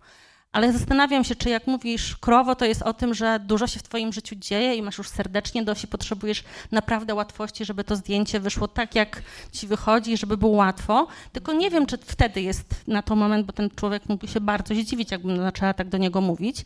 Ale myślę, że praca jest do wykonywania wcześniej. To jak rozmawiamy z dziećmi, to jak rozmawiamy z rodzinami, z sąsiadami, bo wtedy ci ludzie nie będą zestresowani, niewysłuchani i może nie będą mówili krowo. Wawrzyniec, co chciałeś dorzucić? Tak się te wątki zbiegają w tym, co, o co pytałaś i też co, co żeście mówili oboje, bo ym, a propos traumy, no to pytanie, dlaczego jesteśmy w takim miejscu agresji dzisiaj w Polsce i dlaczego żeśmy wylądowali z popisem, to moja odpowiedź, zresztą dość oczywista, bo wiele osób też to pisało, to jest kwestia osiemdziesiątego dziewiątego roku. I tego, jaka jest dominująca, była po naszej stronie narracja tego wielkiego sukcesu, przełomu. Ale zdefiniuj naszej, wiesz, bo to tak cały no, czas my, oni. Ja upraszczam, nie tak, ale ogólnie rzecz biorąc, obok liberalnej, wolnościowej, prodemokratycznej, prounijnej narracji pod tytułem wszyscy żeśmy skorzystali, nastąpiła wielka, szczęśliwa i sprawiedliwa redystrybucja prestiżu, majątku i władzy. Jest narracja alternatywna, która w dużej części dla pewnej części Polaków jest prawdziwa, w sensie ona obiektywnie jest prawdziwa, jeżeli spojrzeć na wskaźniki. To znaczy mieliśmy na przykład w średniej wielkości miastach i małych miastach klasę średnią w latach osiemdziesiątych, która ewidentnie straciła, jeśli chodzi o wpływ społeczny, mhm. jeśli chodzi o, o dostęp do prestiżu i dostęp do, do, do zasobów ekonomicznych. Więc dla mnie, jeżeli ktoś pyta, jak żeśmy wylądowali z PiS-em u władzy w Polsce, no to bardzo namawiam do tego, żeby zrobić rachunek sumienia, nawet jeżeli nie własnych zasług bądź, bądź przewin, jeżeli się wtedy nie było w pozycjach władzy, to jednak własnego środowiska i być może poprzedniego pokolenia. To, to raz a propos traumy i tego, co być może jest u źródła tej obecnej sytuacji. Dlaczego przemoc? Bo jest rozpad zastanego porządku na wszystkich możliwych poziomach. My jesteśmy w przedziwnym momencie jako Polacy historycznie. Mamy po raz pierwszy od trzystu lat sytuację, w której dłużej niż trzydzieści lat ten kraj funkcjonuje, nie jest napadany, nie przeżywa wielkiej katastrofy gospodarczej, więc dzieje się coś kompletnie kontrintuicyjnego, sprzecznego z, z lekcjami z historii, z podstawówki i liceum. No i czy my się dziwimy, że ludzie się zaczynają panicznie bać wojny, znaczy ataku rosyjskiego na Polskę? Czy my się dziwimy, że ludzie się boją recesji, jak jest w dwa tysiące ósmym roku globalny kryzys finansowy? Czy my się mamy podstawy dziwić, że ludzie się boją zatarcia tożsamościowego i zatarcia kulturowego Polski w związku z kryzysem migracyjnym sześć lat temu? Nie, to są wszystko jak lęki, które jakby logicznie rzecz biorąc mają podstawę, żeby wypłynąć na wierzch. I ten rozpad zastanego ładu, który nas chroni, sprawia, że my się trochę cofamy, można powiedzieć, ze stanu kultury do stanu natury. Stajemy się bardziej atawistyczni w naszych dążeniach. I tutaj wchodzi kwestia tożsamościowa, o której też była wcześniej mowa.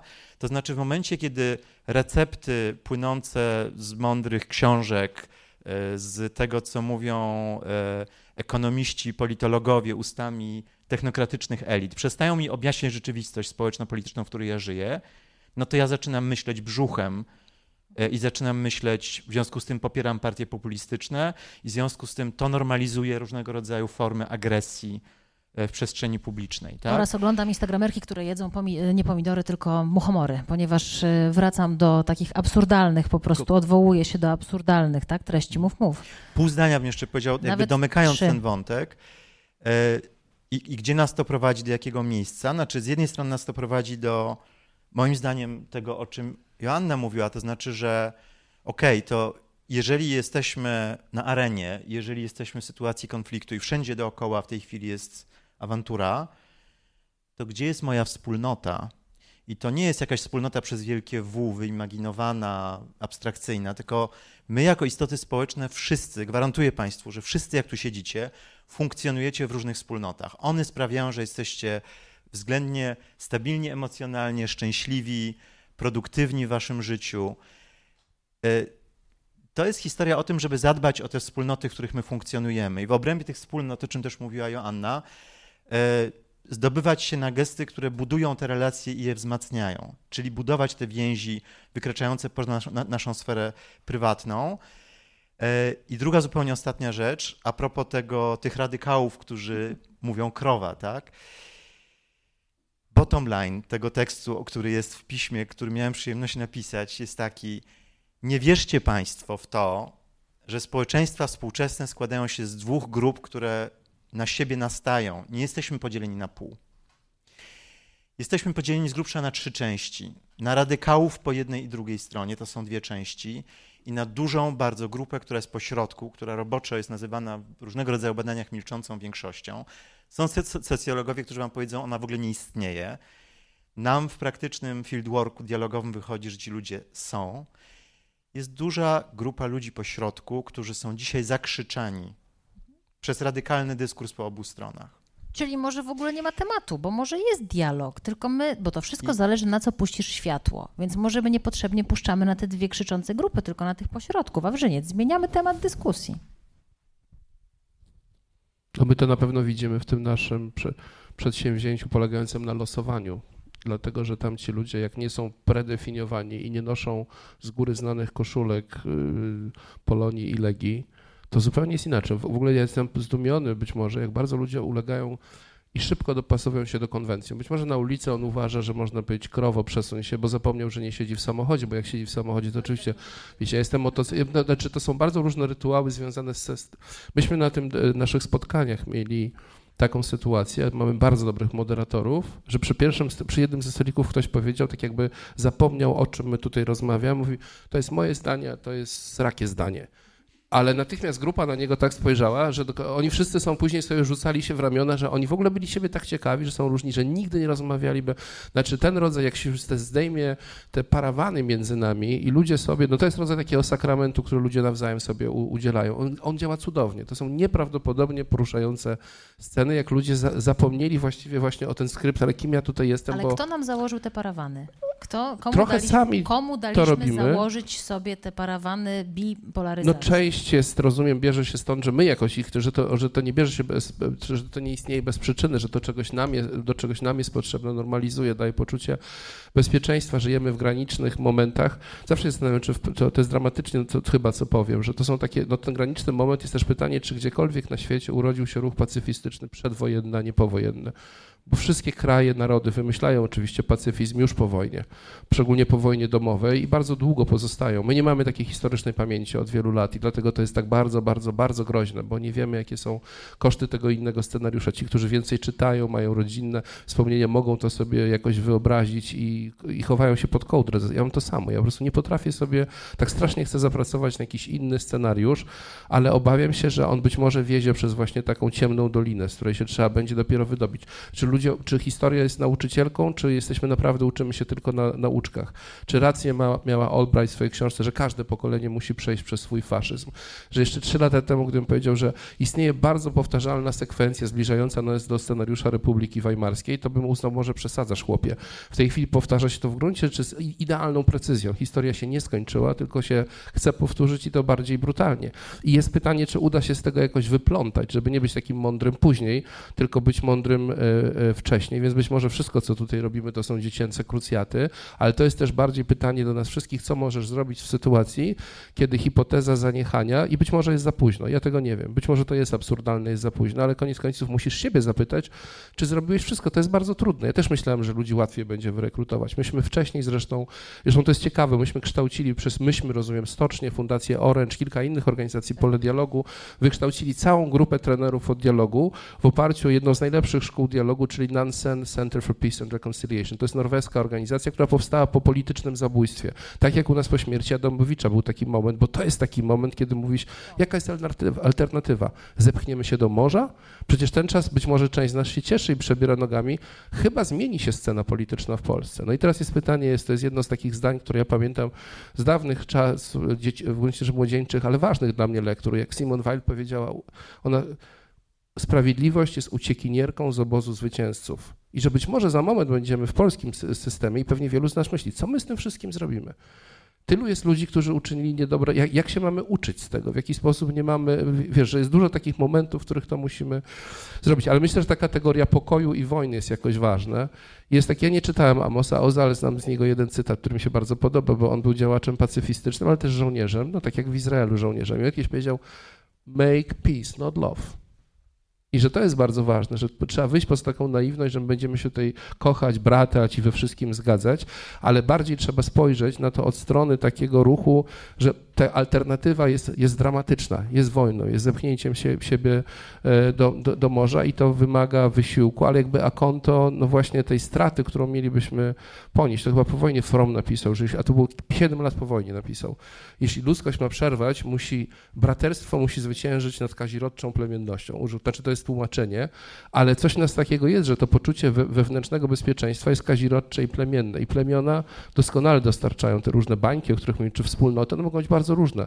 Zna się na tym Wawrzyniec, ale ten, te, te, ja jestem zwolennikiem, komunitarystą, tak bym powiedział, ale też wiem, że to jest coś, co jest jednocześnie pociągające i może być niezwykle niebezpieczne, bo jest pytanie, gdzie jest granica tej wspólnoty i na ile jej tożsamość polega na tym, że wy tu nie wejdziecie. My tu się lubimy, troszczymy się o siebie, tu jest Saska Kępa, tu jest Żoliborz, wiecie, ale nie będziecie nam tu parkować, jeździć i tak, znaczy, ale no to potrafimy sobie to wyobrazić taką i to jest pytanie, czy istnieje jakiś rodzaj takiej ogólnej umowy, w których będzie miejsce na takie właśnie idylliczne, wiem. Jak to dobrze, top. Że to ja zadaję te, tutaj pytanie i to pytanie właśnie za chwilę zadam wam, bo mam takie poczucie, że o ile bardzo dużo tutaj wątków, myśmy przed, przed rozpoczęciem naszego spotkania z Piotrem Nestorowiczem też rozmawiali właśnie o tym, po co ten dialog, może lepiej sobie siedzieć w tych bańkach, mojsza prawda jest bardziej mojsza i tyle, my na tej Saskiej Kępie, a wy gdzieś tam w Sieradzu, albo my w Sieradzu, a wy na tej Saskiej Kępie. Swoją drogą jest świetny film pod tytułem Kryptonim Polska. Nie wiem, czy Państwo go widzieli, to jest film taki satyryczny. Wydawałoby się, że to się nie uda, pokazanie tych dwóch stron.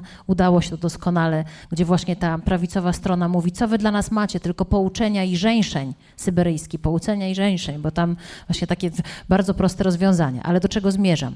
Wydaje mi się, że y, jakaś wspólnota musi być. Teraz do ciebie, Joanna, to pytanie będzie szło, bo są pewne zagrożenia, wobec których wszyscy jesteśmy tacy sami. I takim zagrożeniem na pewno jest wojna, takim zagrożeniem na pewno są pewne zmiany klimatyczne, czy sytuacja klimatyczna, sytuacja energetyczna, tak, że gdzieś ludzkość siłą rzeczy musi się dogadać wobec globalnych problemów, czy ogólnopolskich problemów. I teraz to jest pytanie, czy tutaj jest jakaś taka, czy jest możliwość tego dialogu, bo wszyscy umrzemy, to wiadomo, ale możemy jakoś to życie nasze przedłużyć, prawda? Jeżeli na przykład będziemy lepiej gospodarowali czy energią, czy swoimi zasobami, y, które posiadamy, czy segregowali śmieci. Jak, jak, jak, jak na to patrzeć, na ten dialog, który wydaje się konieczny wobec tego, że za chwilę trzeba się będzie przeprowadzić na Marsa, a wszystkich na to nie stać, no czy na Księżyc. Dlaczego się zaśmiałeś? Przypomniało mi się ostatnio, byłem na jakimś premierze książki pięćdziesiąt lat po, po raporcie rzymskim, po, po klubie rzymskim i limicie wzrostu. I wszyscy byli strasznie mądrzy. Ja sobie przypomniałem, że jest taki fragment, który pewnie znacie z książki, która ma czterdzieści dziewięć lat, Śniadanie mistrzów Kurta Vonneguta. I tam jest taki moment, kiedy on mówi o tym, że ten, ten bohater, czyli on się nazywa Trout, napisał kiedyś powieść, która opowiada o rozmowie, którą prowadzi para drożdży, dusząc się we własnych ekskrementach, czyli w cukrze, dyskutując o, o sensie swojego istnienia, ale ich ograniczona inteligencja nie pozwala im dostrzec, że uczestniczą w produkcji szampana.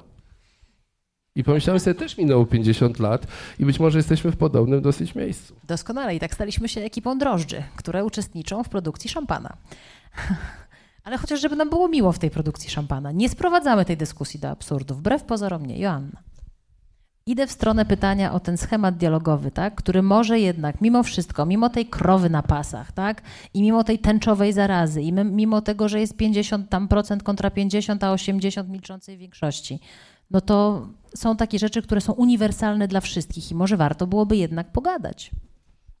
One są, tylko ja nie, tutaj akurat ja osobiście nie mam e, pewności, że tak jak w tym, co przed chwilą Jakub powiedział, że my to zobaczymy, natomiast dla mnie uniwersalność nie jest w tych dużych rzeczach, właśnie w tych małych.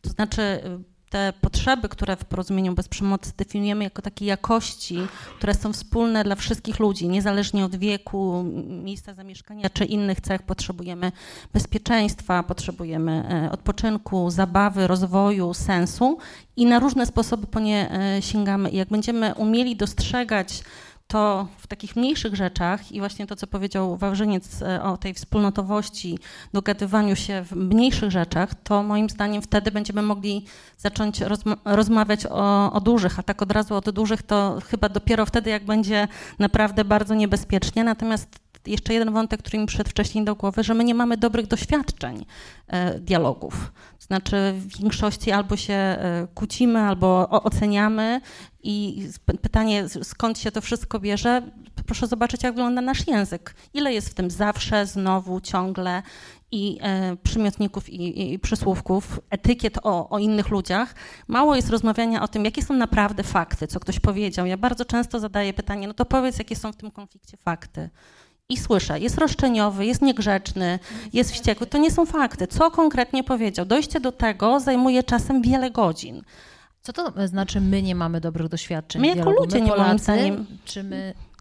Pewnie jako Polacy też, ale trochę mogę powiedzieć na bazie osób, z którymi pracuję, jak bardzo lubię rozmawiać o konflikcie i uważam, że konflikt jest naturalnym elementem życia. Natomiast na pytanie, jak prowadzę na przykład warsztaty o konflikcie, kto z was miał w swoim życiu, i to też możemy sprawdzić, jakbyście chcieli, kto z, miał, z was miał takie doświadczenia, że jak się kłóciliście, jak byliście mali, to przyszedł ktoś potencjalnie dorosły i powiedział, o, dzieje się w was coś ważnego, pogadajmy. Co w tobie jest ważne, kiedy zabrałeś samochodzik, a co w tobie, dla ciebie jest ważne, że chcesz się tym samochodzikiem bawić? Raczej przyszedł dorosły, który powiedział, macie się po, pogodzić, jak nie to będzie i tu jakieś seria e, kar lub etykiet, e, dajcie mi spokój. Skąd my mamy mieć kompetencje porozmawiania o tym, że coś jest dla mnie ważne i inaczej powiedzenia niż ty krowo, skoro zazwyczaj nas albo etykietowano, że byliśmy niegrzeczni, albo... Więc w tym sensie mamy mało i, i żeby było jasne, odpowiedź jest na, taka, że na, nikt nie podnosi ręki. Nie ma takich doświadczeń. Ja czekam teraz na to młode pokolenie, że jak ono, jeśli ja będę wtedy jeszcze pracować, przyjdzie i, i zadam pytanie, to ktoś powie, o, moja mama, moja pani od polskiego, moja sąsiadka, ciocia sąsiadka tak zrobiła. Jak się pokłóciliśmy na dworzu, to podeszła do nas i nas wysłuchała, ale jeśli w większości ludzie nie mają takich doświadczeń, żeby porozmawiać o tym, co jest dla nich ważne, tylko pierwsza jest etykieta, czy stawianie na swoim. Twórca Porozumienia bez przemocy powiedział, że my gramy cały czas taką grę. Kto ma rację, kto nie ma racji i stawiamy na swoim. I zapraszał nas do tego, żeby zagrać w inną grę i to moim zdaniem jest ten kierunek. Ona jest strasznie trudna, a jednocześnie piękna i prosta. Żeby zagrać w grę, zobacz, co jest w twoim sercu, żywe i ważne, zobacz, co jest w sercu drugiej osoby i jak można to pożenić, tak? Czyli co jest dla mnie i dla ciebie żywe i co możemy zrobić, żeby życie było piękniejsze, a nie przekonywać się, kto ma rację. Skoro nie mamy takich doświadczeń, żeby porozmawiać o tym, co jest ważne, tylko jak byliśmy mali, to ktoś nam mówił, a to nie jest powód do płaczu, to nie jest powód do złości, to odcinamy się od swoich emocji, nie umiemy się tym opiekować, ta agresja, te potrzeby nasze niezaspokojone domagają się, i potem mam osiemnaście, czterdzieści, sześćdziesiąt lat i mówię, ty krowo. Wawrzyniec, skrypt dialogu, który wy stosujecie, kiedy zapraszacie ludzi do rozmowy przy tym okrągłym stole na różne tematy, to jaki? Jakby, jak zacząć, jak spróbować budować taką rozmowę, w której się słyszymy nawzajem?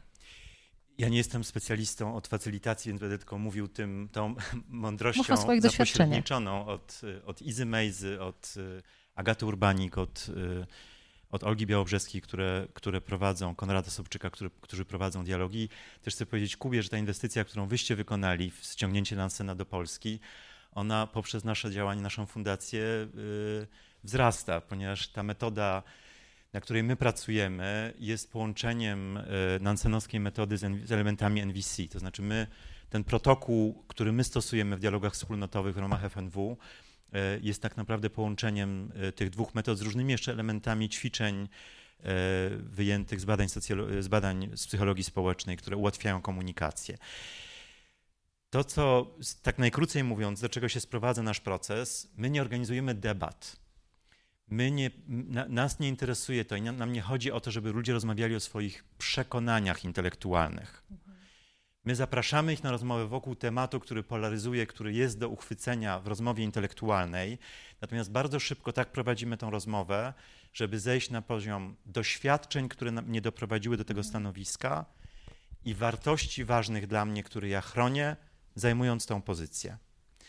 Czyli schodzimy z polaryzacji światopoglądowej łamanej na ideologiczną na poziom polaryzacji afektywnej.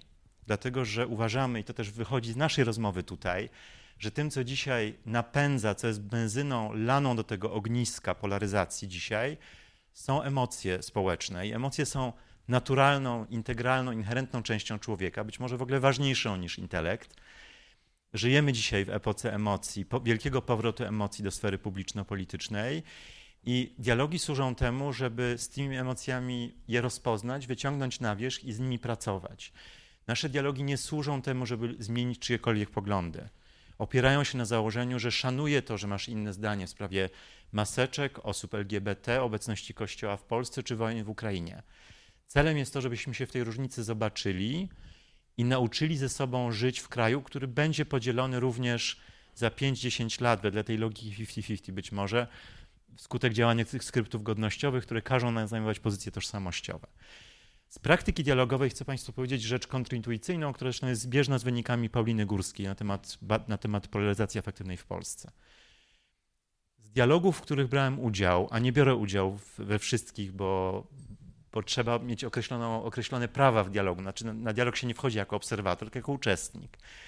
Ale z tych dialogów, które, w których brałem udział, albo tych, których obserwowałem jakby z zewnątrz, widząc, rozmawiając z uczestnikami, dojmujące poczucie, że osoby konserwatywne są często bardziej autentyczne, bardziej szczere, bardziej zorientowane na to, żeby ten dialog coś zmienił, niż osoby liberalne. To nie jest krytyka, tylko to jest próba pokazania Państwu, że po pierwsze naprawdę jest z kim rozmawiać w Polsce, po drugie i to nawiązanie do, do, do wyników Pauliny Górskiej z dziewiętnastego roku, która zrobi, zrobiła pierwsze badanie, takie pogłębione badanie polaryzacji afektywnej, czyli tego, co my o sobie myślimy nawzajem po obu stronach, jakimi uczuciami się darzymy. Z tych badań wynika, że strona liberalna darzy większą pogardą stronę konserwatywną niż strona konserwatywna stronę liberalną. Liberałowie bardziej dehumanizują konserwatystów niż konserwatyści liberałów. I to jest do naszego dzienniczka, znaczy nie uogólniając, bo mam nadzieję, że na tej sali nie są tylko osoby liberalnie myślące, ale do naszego dzienniczka, jak, jak pytałaś o to, skąd te podziały, no a to st- też stąd, że ludzie wychowani w kulturze liberalnej są zakochani w swoich tożsamościach. Dlatego, że moja tożsamość to jest my home, is my castle. To jestem ja, to jest mój indywidualizm, to jest moja odrębność. E, I w tym sensie, jak wytykamy drugiej stronie, że ktoś, mówimy o kimś, że jest zwolennikiem opcji narodowej czy zwolennikiem PiSu, no zastanówmy się, a my jak się postrzegamy? A my jak asertywnie i odcinająco od innych ludzi, jakby demonstrujemy swoje przynależności, prawda? Znaczy to jest też zresztą na poziomie języka, znaczy można powiedzieć, druga strona znormalizowała przemoc, a myśmy znormalizowali, no nie wiem, mówienie pisowiec, tak? Znaczy w słowie pisowiec z tym, z tym dodatkiem owiec jest zaszyte... Nic dobrego. No nie no, bandyta no, polityczna. No pogarda. Biorąc, Inaczej tak? mówiąc, znaczy jest, piszesz jest tak, tym... w obozie opozycyjnym, który uważa siebie za bardziej empatyczny i otwarty na dialog, jest więcej niechęci i pogardy dla obozu rządowego niż w drugą stronę. Kolejne zaskoczenie, wyborcy partii rządzącej deklarują, że mają częstszy kontakt z drugą stroną i dzięki temu darzą oponentów cieplejszymi uczuciami oraz bardziej im ufają. To tak a propos tego rozwinięcia, bo to jest cytat z Pauliny Górskiej. To jest tak, cytat ta... z badań, o których mówisz i cytat z twojego tekstu. Może ktoś z Państwa chciałby się teraz włączyć, bo ja odebrałam to, co powiedział Wawrzyniec, trochę jako taki nie atak, bo to nie jest, to jest agora, drodzy Państwo, to nie jest arena. Gdyby ktoś zapomniał, to agora, ale ktoś z Państwa może ma ochotę się włączyć. Tylko poproszę, porwiemy Państwu mikrofon. O, porwiemy jeden, ale podzielimy się wszystko. Osypało się. Ja się włączę od razu, popierając te wnioski z badań, o których Wawrzyńcu mówiłeś, z doświadczenia naszego redakcyjnego, pismowego, reakcji naszych czytelników i czytelniczek, która się czasami pojawia, kiedy, a też z kolei nam z trudem to przychodzi, z powodów pewnie tożsamych do waszych rekrutacyjnych, kiedy na naszych łamach pojawia się na przykład autor czy autorka pisujący dla Klubu Jagiellońskiego na przykład. Albo kiedy się pojawia jako bohater tekstu Jordan Peterson. I to my wtedy właśnie od osób, myślę sobie, że tak na potrzeby tej dyskusji nazwijmy ich no, z naszej bańki osobami, dostajemy takie głosy, że ale no dlaczego się otwieracie na tę drugą stronę, dlaczego ją promujecie, bo otwieranie się na drugą stronę jest dzisiaj bardzo często tożsame z promowaniem czy podpisywaniem się pod y, poglądami innymi. To nie chodzi o to, że skrajnymi, innymi po prostu. I to często właśnie się pojawia jako zarzut y, dawania platformy na kogoś, więc i to też jest trudne, myślę sobie, w przypadku mediów dzisiaj, przełamywanie tych oporów, znaczy tych, tych, tych baniek informacyjnych i tych, tego budowania mediów jako media tożsamościowe, bo e, zwłaszcza w przypadku mediów niezależnych, e, w przypadku mediów niekomercyjnych, które no, w dużej mierze przecież uzależnione są od e, tego, jak bardzo, nie, nie to czy, tylko jak bardzo nasi odbiorcy, odbiorczynie będą nas wspierać finansowo. E, I taki klientelizm oparty na byciu dostarczycielem tylko takich treści, jakie podobają się naszym odbiorcom i odbiorczyniom i zamykanie się na treści, które mogą być, no właśnie, wychodzeniem poza utarte schematy, myślę, że jest dużym, dużym zagrożeniem dla demokracji w ogóle i dia- dla dialogu, e, rozmowy i debatowaniu dzisiaj w Polsce i nie tylko w Polsce. Czy ktoś z Państwa się odniesie, Kuba? Ja nie do, jak już o media, pismo i pisma i tak dalej, no wydaje mi się, bo tak już trzeba jakoś do, dopchnąć tą prowokację, jak, jak duża jest rola mediów właśnie w tym, w tym mediów bardzo tożsamościowych, bo to są jak segmenty rynku, one są nieprzenikalne i w ogóle nie musisz zrobić żadnej większości, szczerze mówiąc, musisz karmić tych, którzy są subskrybentami i, i ten rynek w jakimś sensie, to ukąszenie rynkowe, ono sięgnęło także tutaj.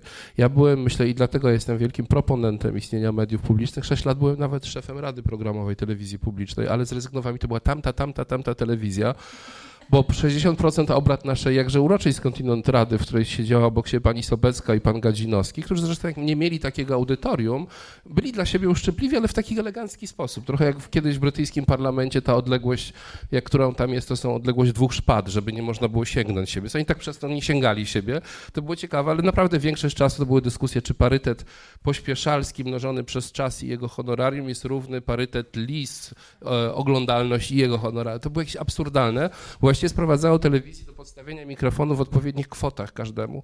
Wydaje mi się, że to, co media naprawdę z, zrobiły, tutaj gdzieś widziałem kolegę z, z programu Spięcie też, znaczy w ogóle, że to widać, że rzeczy w gruncie czy proste wywołują taki rodzaj iluminacji prawie, jak to może być, więc myślę, że kiedyś, że ta rola mediów jako takiego, jako punktu referencyjnego, wspólnego jest bardzo ważna. Mogliśmy, no to jest wi- wiadomo, że to, ta kategoria narrowcasting i broadcasting, znaczy w świecie, w którym fakty nie mają żadnego znaczenia, być może taką kotwicą powinny być bardzo silne media publiczne, które oczywiście trzeba je wymyślić od, od, od początku i trzymać polityków od nich jak najdalej. To nie jest niemożliwe, to zresztą w tej chwili obserwujemy, bo my w tej chwili, jak się może coś zmieni, musimy budować instytucje, które są odporne na słabości naszej natury. Chyba jak Kant powiedział, że dałoby się rządzić nawet narodem diabłów, więc one muszą być w tym sensie oświecone, że one nie mogą zakładać, lepsze, że my mamy lepszą naturę i że my po prostu będziemy mieli lepsze te rady programowe, nie ich rady i tak dalej.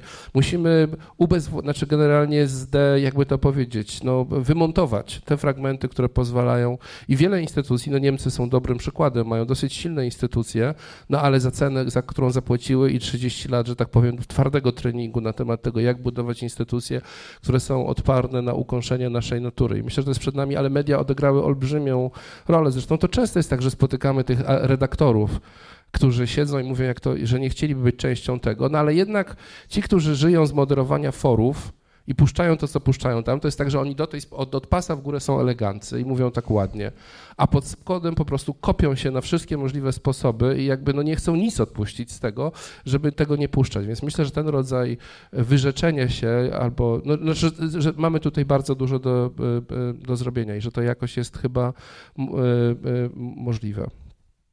Komentarz od pana Łukasza, który do nas napisał, pan Łukasz Śpiewak. Pani Joanna powiedziała, że ludzie chcą być usłyszani. A czy są słyszani? Czy to nie jest właśnie klucz problemu? Gdzie obecnie w przestrzeni publicznej jest miejsce na debatę? Gdzie ludzie wyrażają swoje poglądy? Ich poglądy są na bieżąco werbalizowane językiem ich przedstawiciela, a nawet więcej. Te poglądy są konfrontowane, kontrowane. Gdzie w mediach publicznych ścierają się poglądy?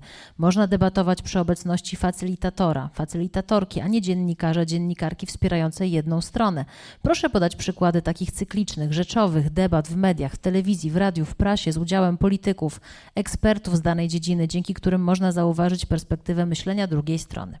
To jest wrzutka od Państwa a propos tego wątku, który się pojawił, ale ciekawą wrzutkę też popełnił w grupie Czytamy Pismo Piotr Stasiak, który się nie wyrywa, więc ja go wyrwę do mikrofonu, jeśli mogę prosić tutaj panów w tej pięknej czerwonej bluzie o mikrofon, bo ciekawe pytanie zadałeś, Piotrze. Ja go nie będę czytała, bo ty powiesz swoim głosem to pytanie. Okej, okay, dobra. To było to o moderowanie. E, czy, Przypomnę ci, o co pytałem. Tak, to będzie też o mediach w sumie. E, bo czy to nie jest trochę tak, że myśmy się za szybko i zbyt tak lekko pozbyli moderatorów tej dyskusji z przestrzeni publicznej? Tak? Że kiedyś było w dużym skrócie tak, że jak ktoś przychodził i przynosił do redakcji tekst o tym, że Ziemia jest płaska, to redaktor go wyrzucał i w ten sposób poniekąd sprawiał, że pewnego typu twierdzenia trafiały na obrzeża dyskusji, tak? A teraz dzieje się coś takiego, że właściwie wszystkie poglądy są równoprawne i każdy może napisać dowolną rzecz i dotrzeć do milionów osób. Czyli tak jakby wytworzyliśmy trochę taką kakofonię równoprawnych głosów. I, i, i jak sobie z tym radzić? No właśnie, kakofonia równoprawnych głosów. A jak się powie, że są nierównoprawne, to ci od razu powiedzą, że cenzura. No, myśmy razem z... I klasizm. Z Piotrem pracowali w jednym wydawnictwie w tygodniku Polityka. Mi się wydaje, że to jest trochę spóźnione pytanie. Znaczy ono jest bardzo dobre i zasadne, gdzie jest rola dla moderatorów debaty publicznej.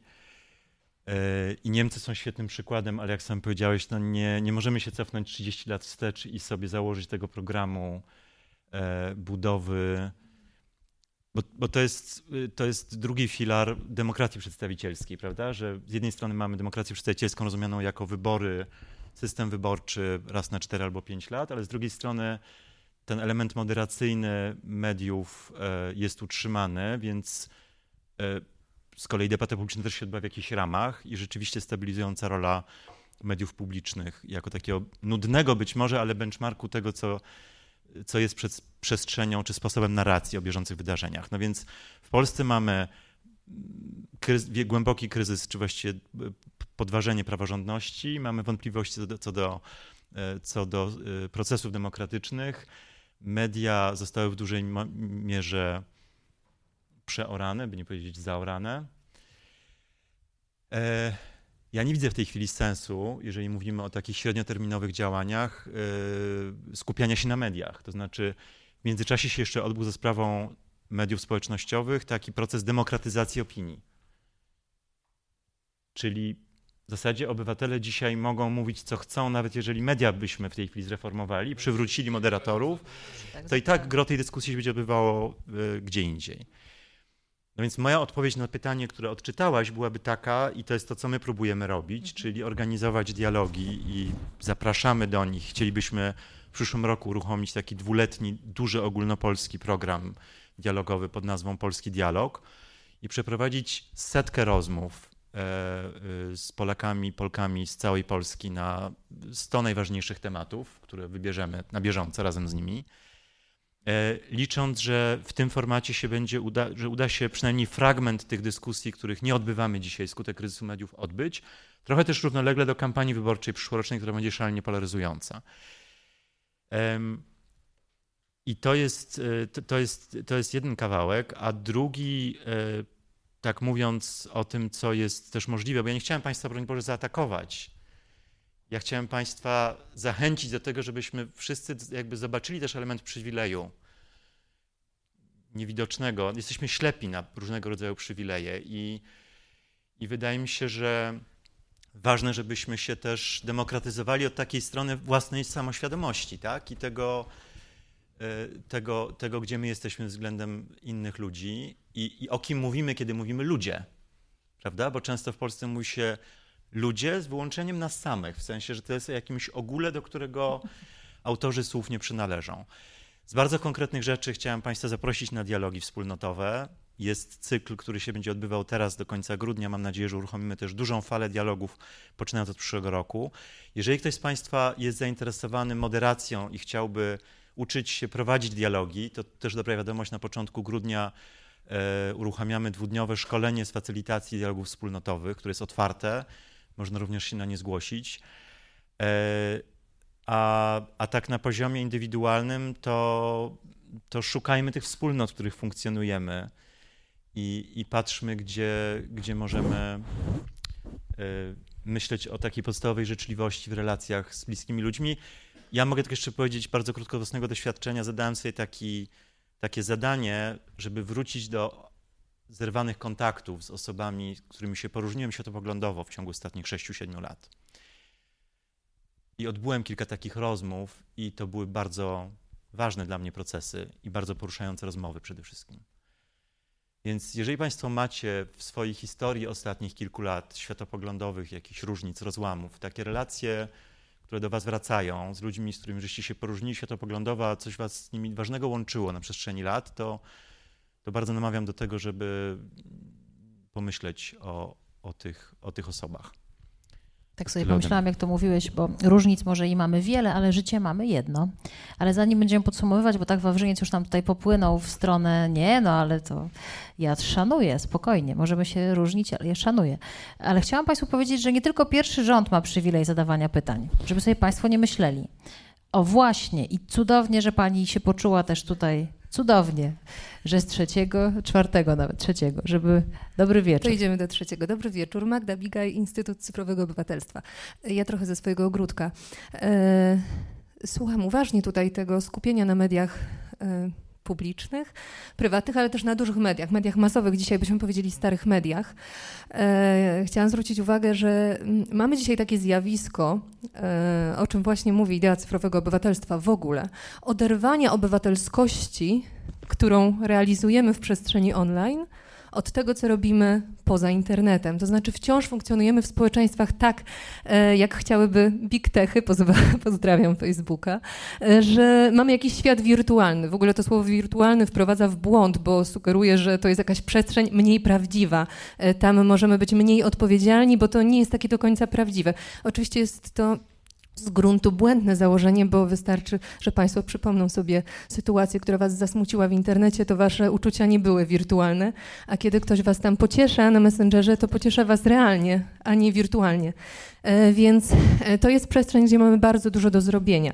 I ja zaczęłam pracę w mediach internetowych w dwa tysiące szóstym roku i pamiętam, że wtedy cieszyliśmy się, że internet zdemokratyzował media. To były prezentacje z takim wielkim boldem, internet zdemokratyzował media, teraz możesz mieć strony o Jorkach i nie musisz czekać, aż w Teleekspresie będzie materiał o Jorkach.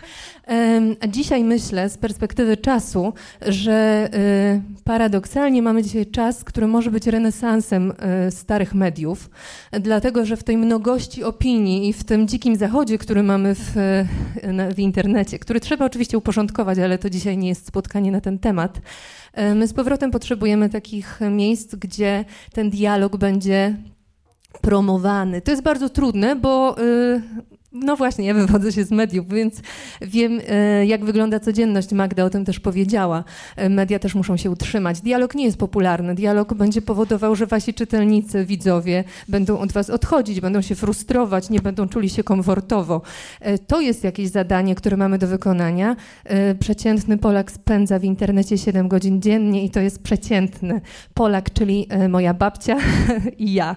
Yy, podzielone na pół, więc statystyka tutaj nie jest dobrym wskaźnikiem.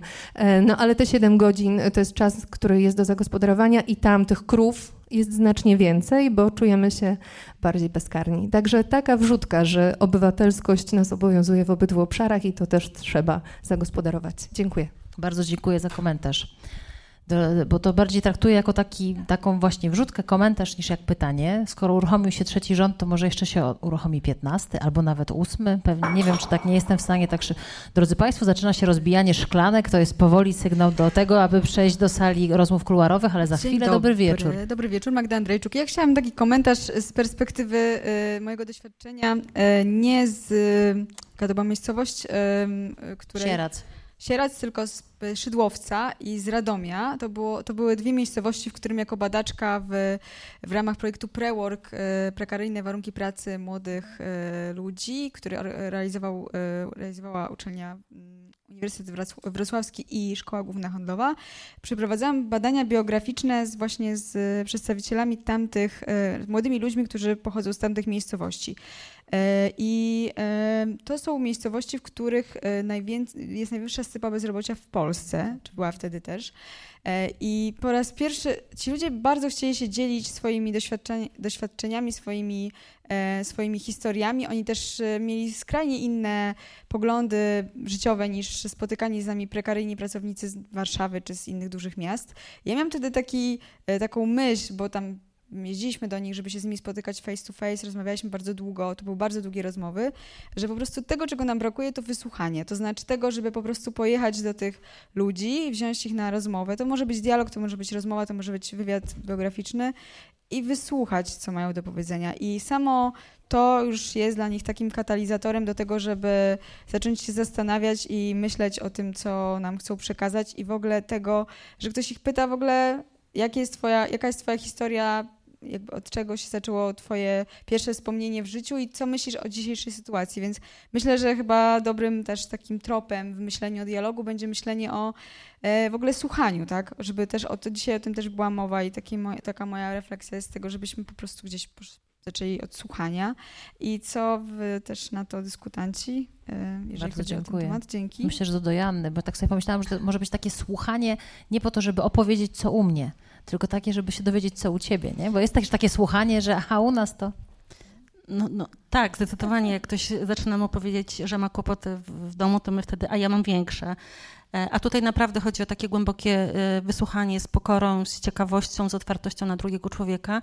I ja się w stu procentach zgadzam z tym głosem i pomyślałam sobie, że oczywiście duże projekty i tak, natomiast możemy, idąc na spacer z psem, spytać się sąsiada, co u niego, czy sąsiadki, czy, czy nastolatka, który stoi na, z naszego bloku na, na, na przystanku, co u niego słychać. Oczywiście z jakąś taką godnością i nienagabywaniem, ale że w tych wspólnotach W notach lokalnych, w sklepie, w rodzinie, własne, własne dzieci czy, czy w bloku możemy się słuchać i jeżeli to tam będzie, to ja głęboko wierzę, że będzie, to się będzie po prostu szło kaskadowo, tylko że to jest ba- trudna robota, bo to znaczy, że pytanie do mnie i pytanie do was e, wszystkich, czy ja mam dzisiaj zasoby, żeby usłyszeć tego człowieka, czy ja naprawdę jestem ciekawa, co u niego, czy bardziej po minucie, aha, a, okej, dobra, to ja się muszę e, śpieszyć. Jak mi ktoś zadaje pytanie, co u ciebie, to, to ja lubię pytać, czy to tak naprawdę, bo ja wtedy wybiorę, co ja po- powiem, czy to jest tak e, mniej więcej, no to wtedy powiem mniej więcej, co mi przyjdzie do pierwszy do głowy. Ale jeśli naprawdę chcę wie- chcesz wiedzieć, co u mnie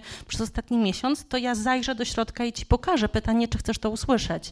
I moim zdaniem tej jakości takiego bycia razem, kiedyś to było, wiecie, przy ognisku siedzieliśmy, rozmawialiśmy, teraz tempo życia i bycie w internecie wiele zmieniło i jest mniej takich jakości po prostu bycia razem. Ale jeszcze chciałam nawiązać do tego, co ty, Wawrzyniec, powiedziałeś z zaproszeniem nas wszystkich do pewnej pracy domowej i mi cały czas ta krowa w głowie tam jeszcze pozostała, że w momencie, kiedy się coś zdarzy i w naszych głowach pojawią się oceny na temat innych ludzi, to ja bym wtedy chciała się zatrzymać i nim opowiemy przyjaciołom czy kimś, albo wiesz, bo taki i tutaj jakiś burak nazwał mnie krową, to ja chcę najpierw zobaczyć, co się we mnie dzieje w wyniku tego zdarzenia, co ja, co ja czuję, co jest dla mnie ważne i bardziej chciałabym się dzielić z otoczeniem, z tym, co jest dla mnie ważne, niż jaki to był burak, żeby trochę nie nakręcać e, spirali przemocy naszym językiem, bo to, co mówimy innym, że ten jest niegrzeczny, ten jest roszczeniowy, ten jest wredny, generuje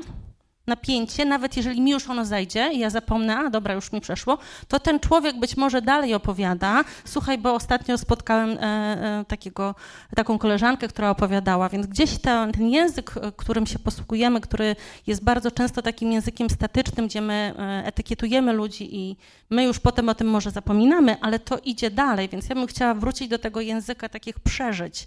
Co jest dla mnie ważne? Dlaczego mi się nie podobało, co ten człowiek zrobił? Ja bym chciała szacunku, chciała bym e, jakiejś możliwości dialogu, a nie od razu rzucania etykietami.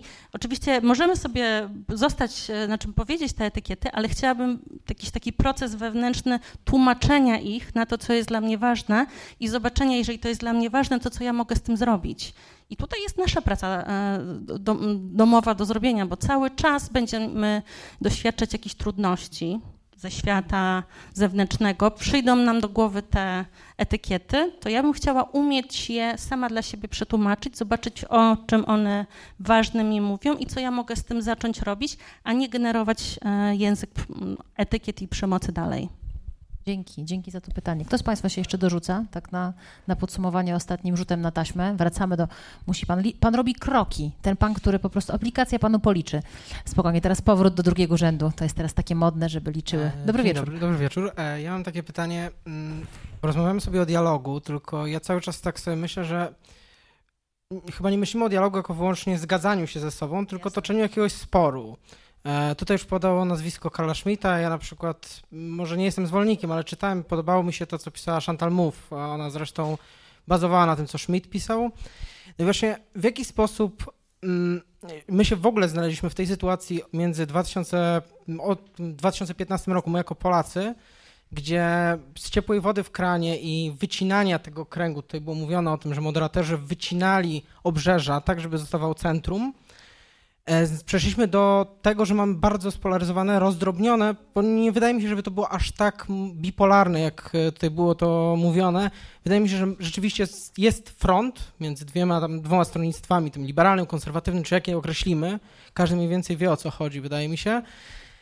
Ale że mamy te mnóstwo różnych grup, tych mniej radykalnych, bardziej radykalnych, każda ma swoje interesy. I w jaki sposób my moglibyśmy przejść do tego spierania się, zdrowego spierania się ze sobą, a nie toczenia tego konfliktu, z przejścia z antagonizmu do tego agonizmu. W jaki sposób w Polsce moglibyśmy coś takiego osiągnąć? Czy to w ogóle jest możliwe?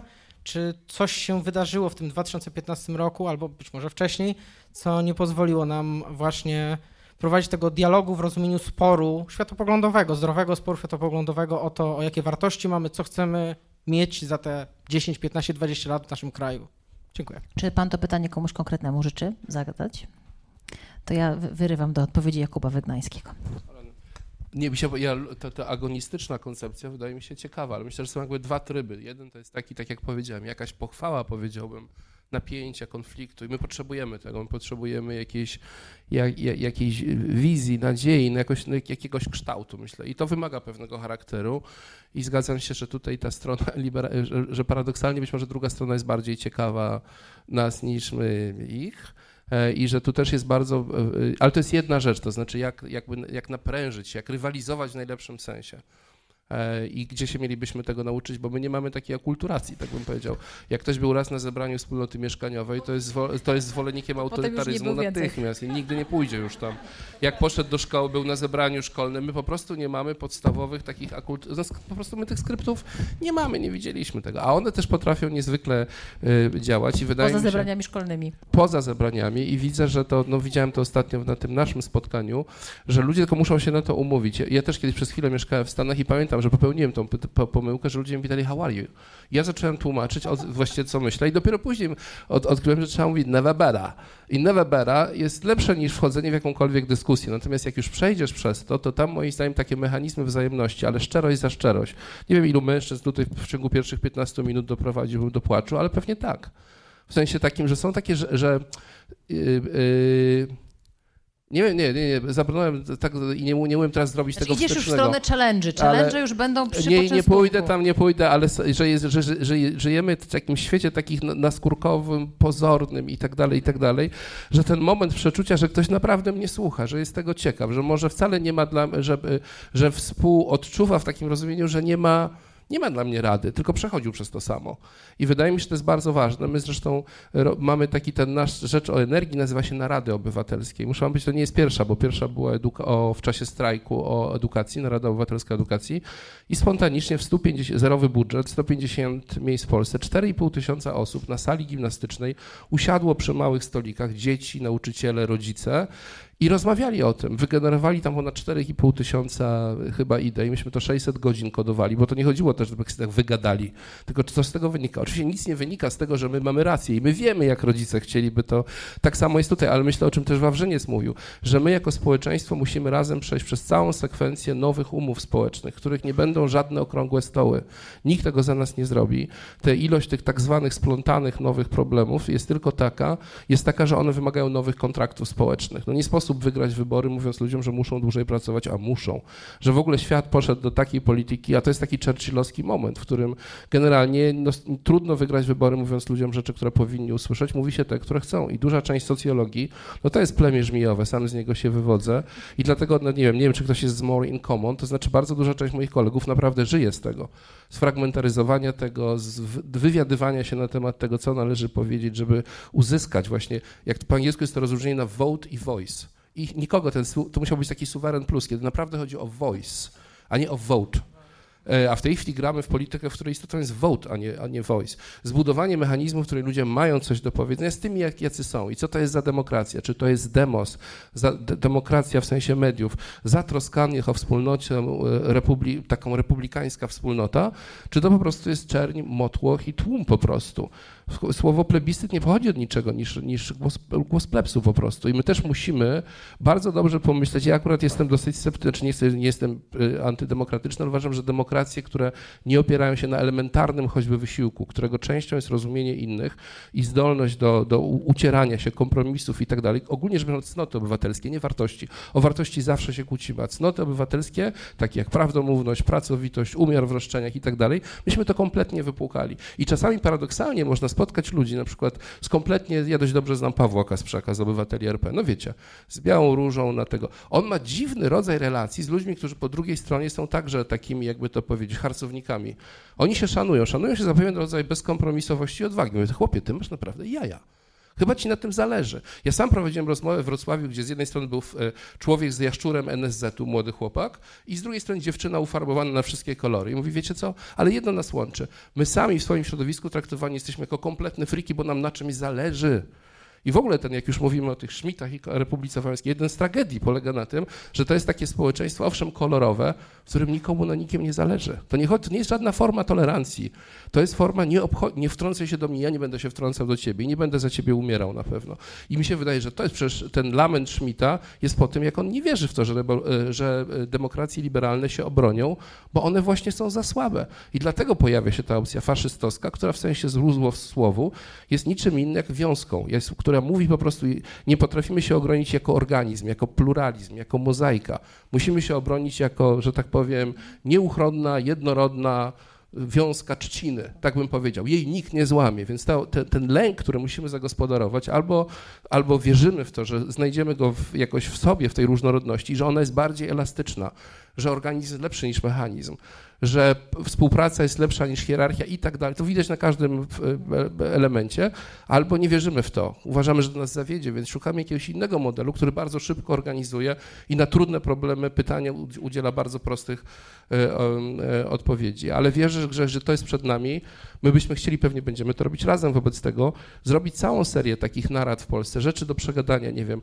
Szwedzi siedem lat rozmawiali na temat tego, czy w służbie zdrowia można wprowadzić mikropłatności. Ordynacja wyborcza, nie sądzę, żeby politycy przeprowadzili to. Wiek emerytalny, demografia, kwestie imigracji, na przykład nam jest potrzebny nowy kontrakt, rząd tego nie ma. Tu zresztą i zakończę tym bardzo ciekawy przykład takiego ruchu, on się nazywa National Conversation w, w Anglii, jest National Conversation on Immigration.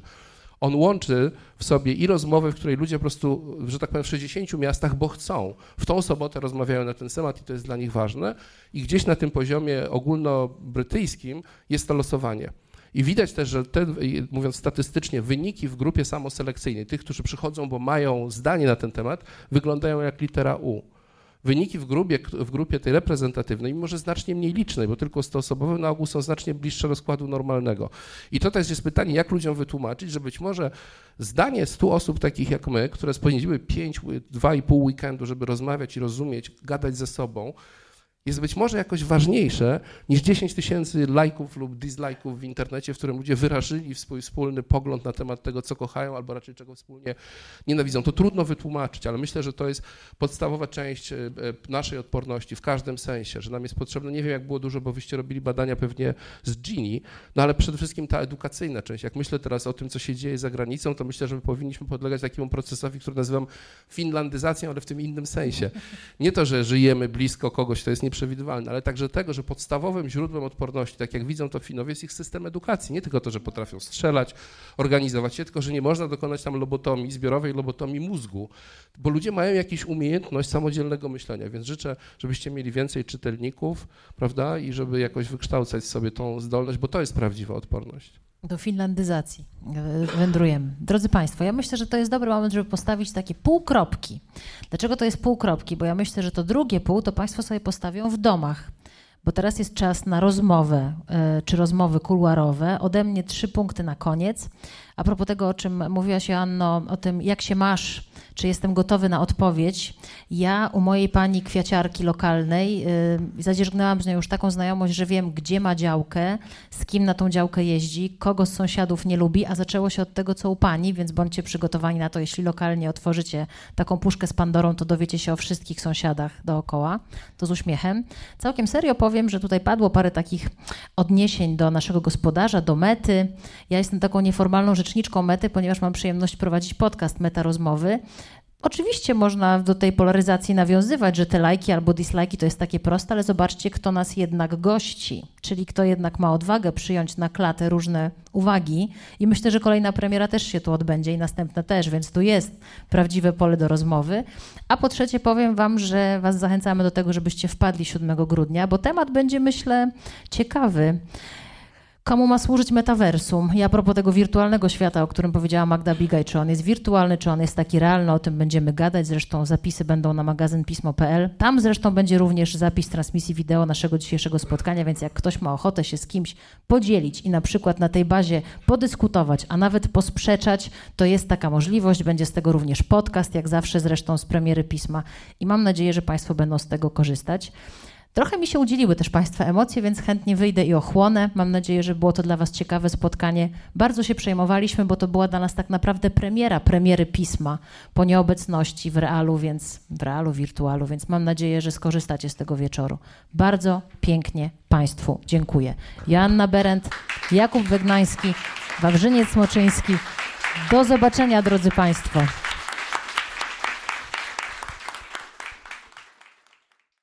Więcej materiałów znajdziesz na stronie miesięcznika Pismo Magazyn Opinii pod adresem magazyn pismo kropka p l.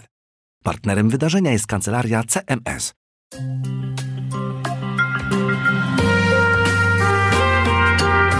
Pismo. Magazyn Opinii.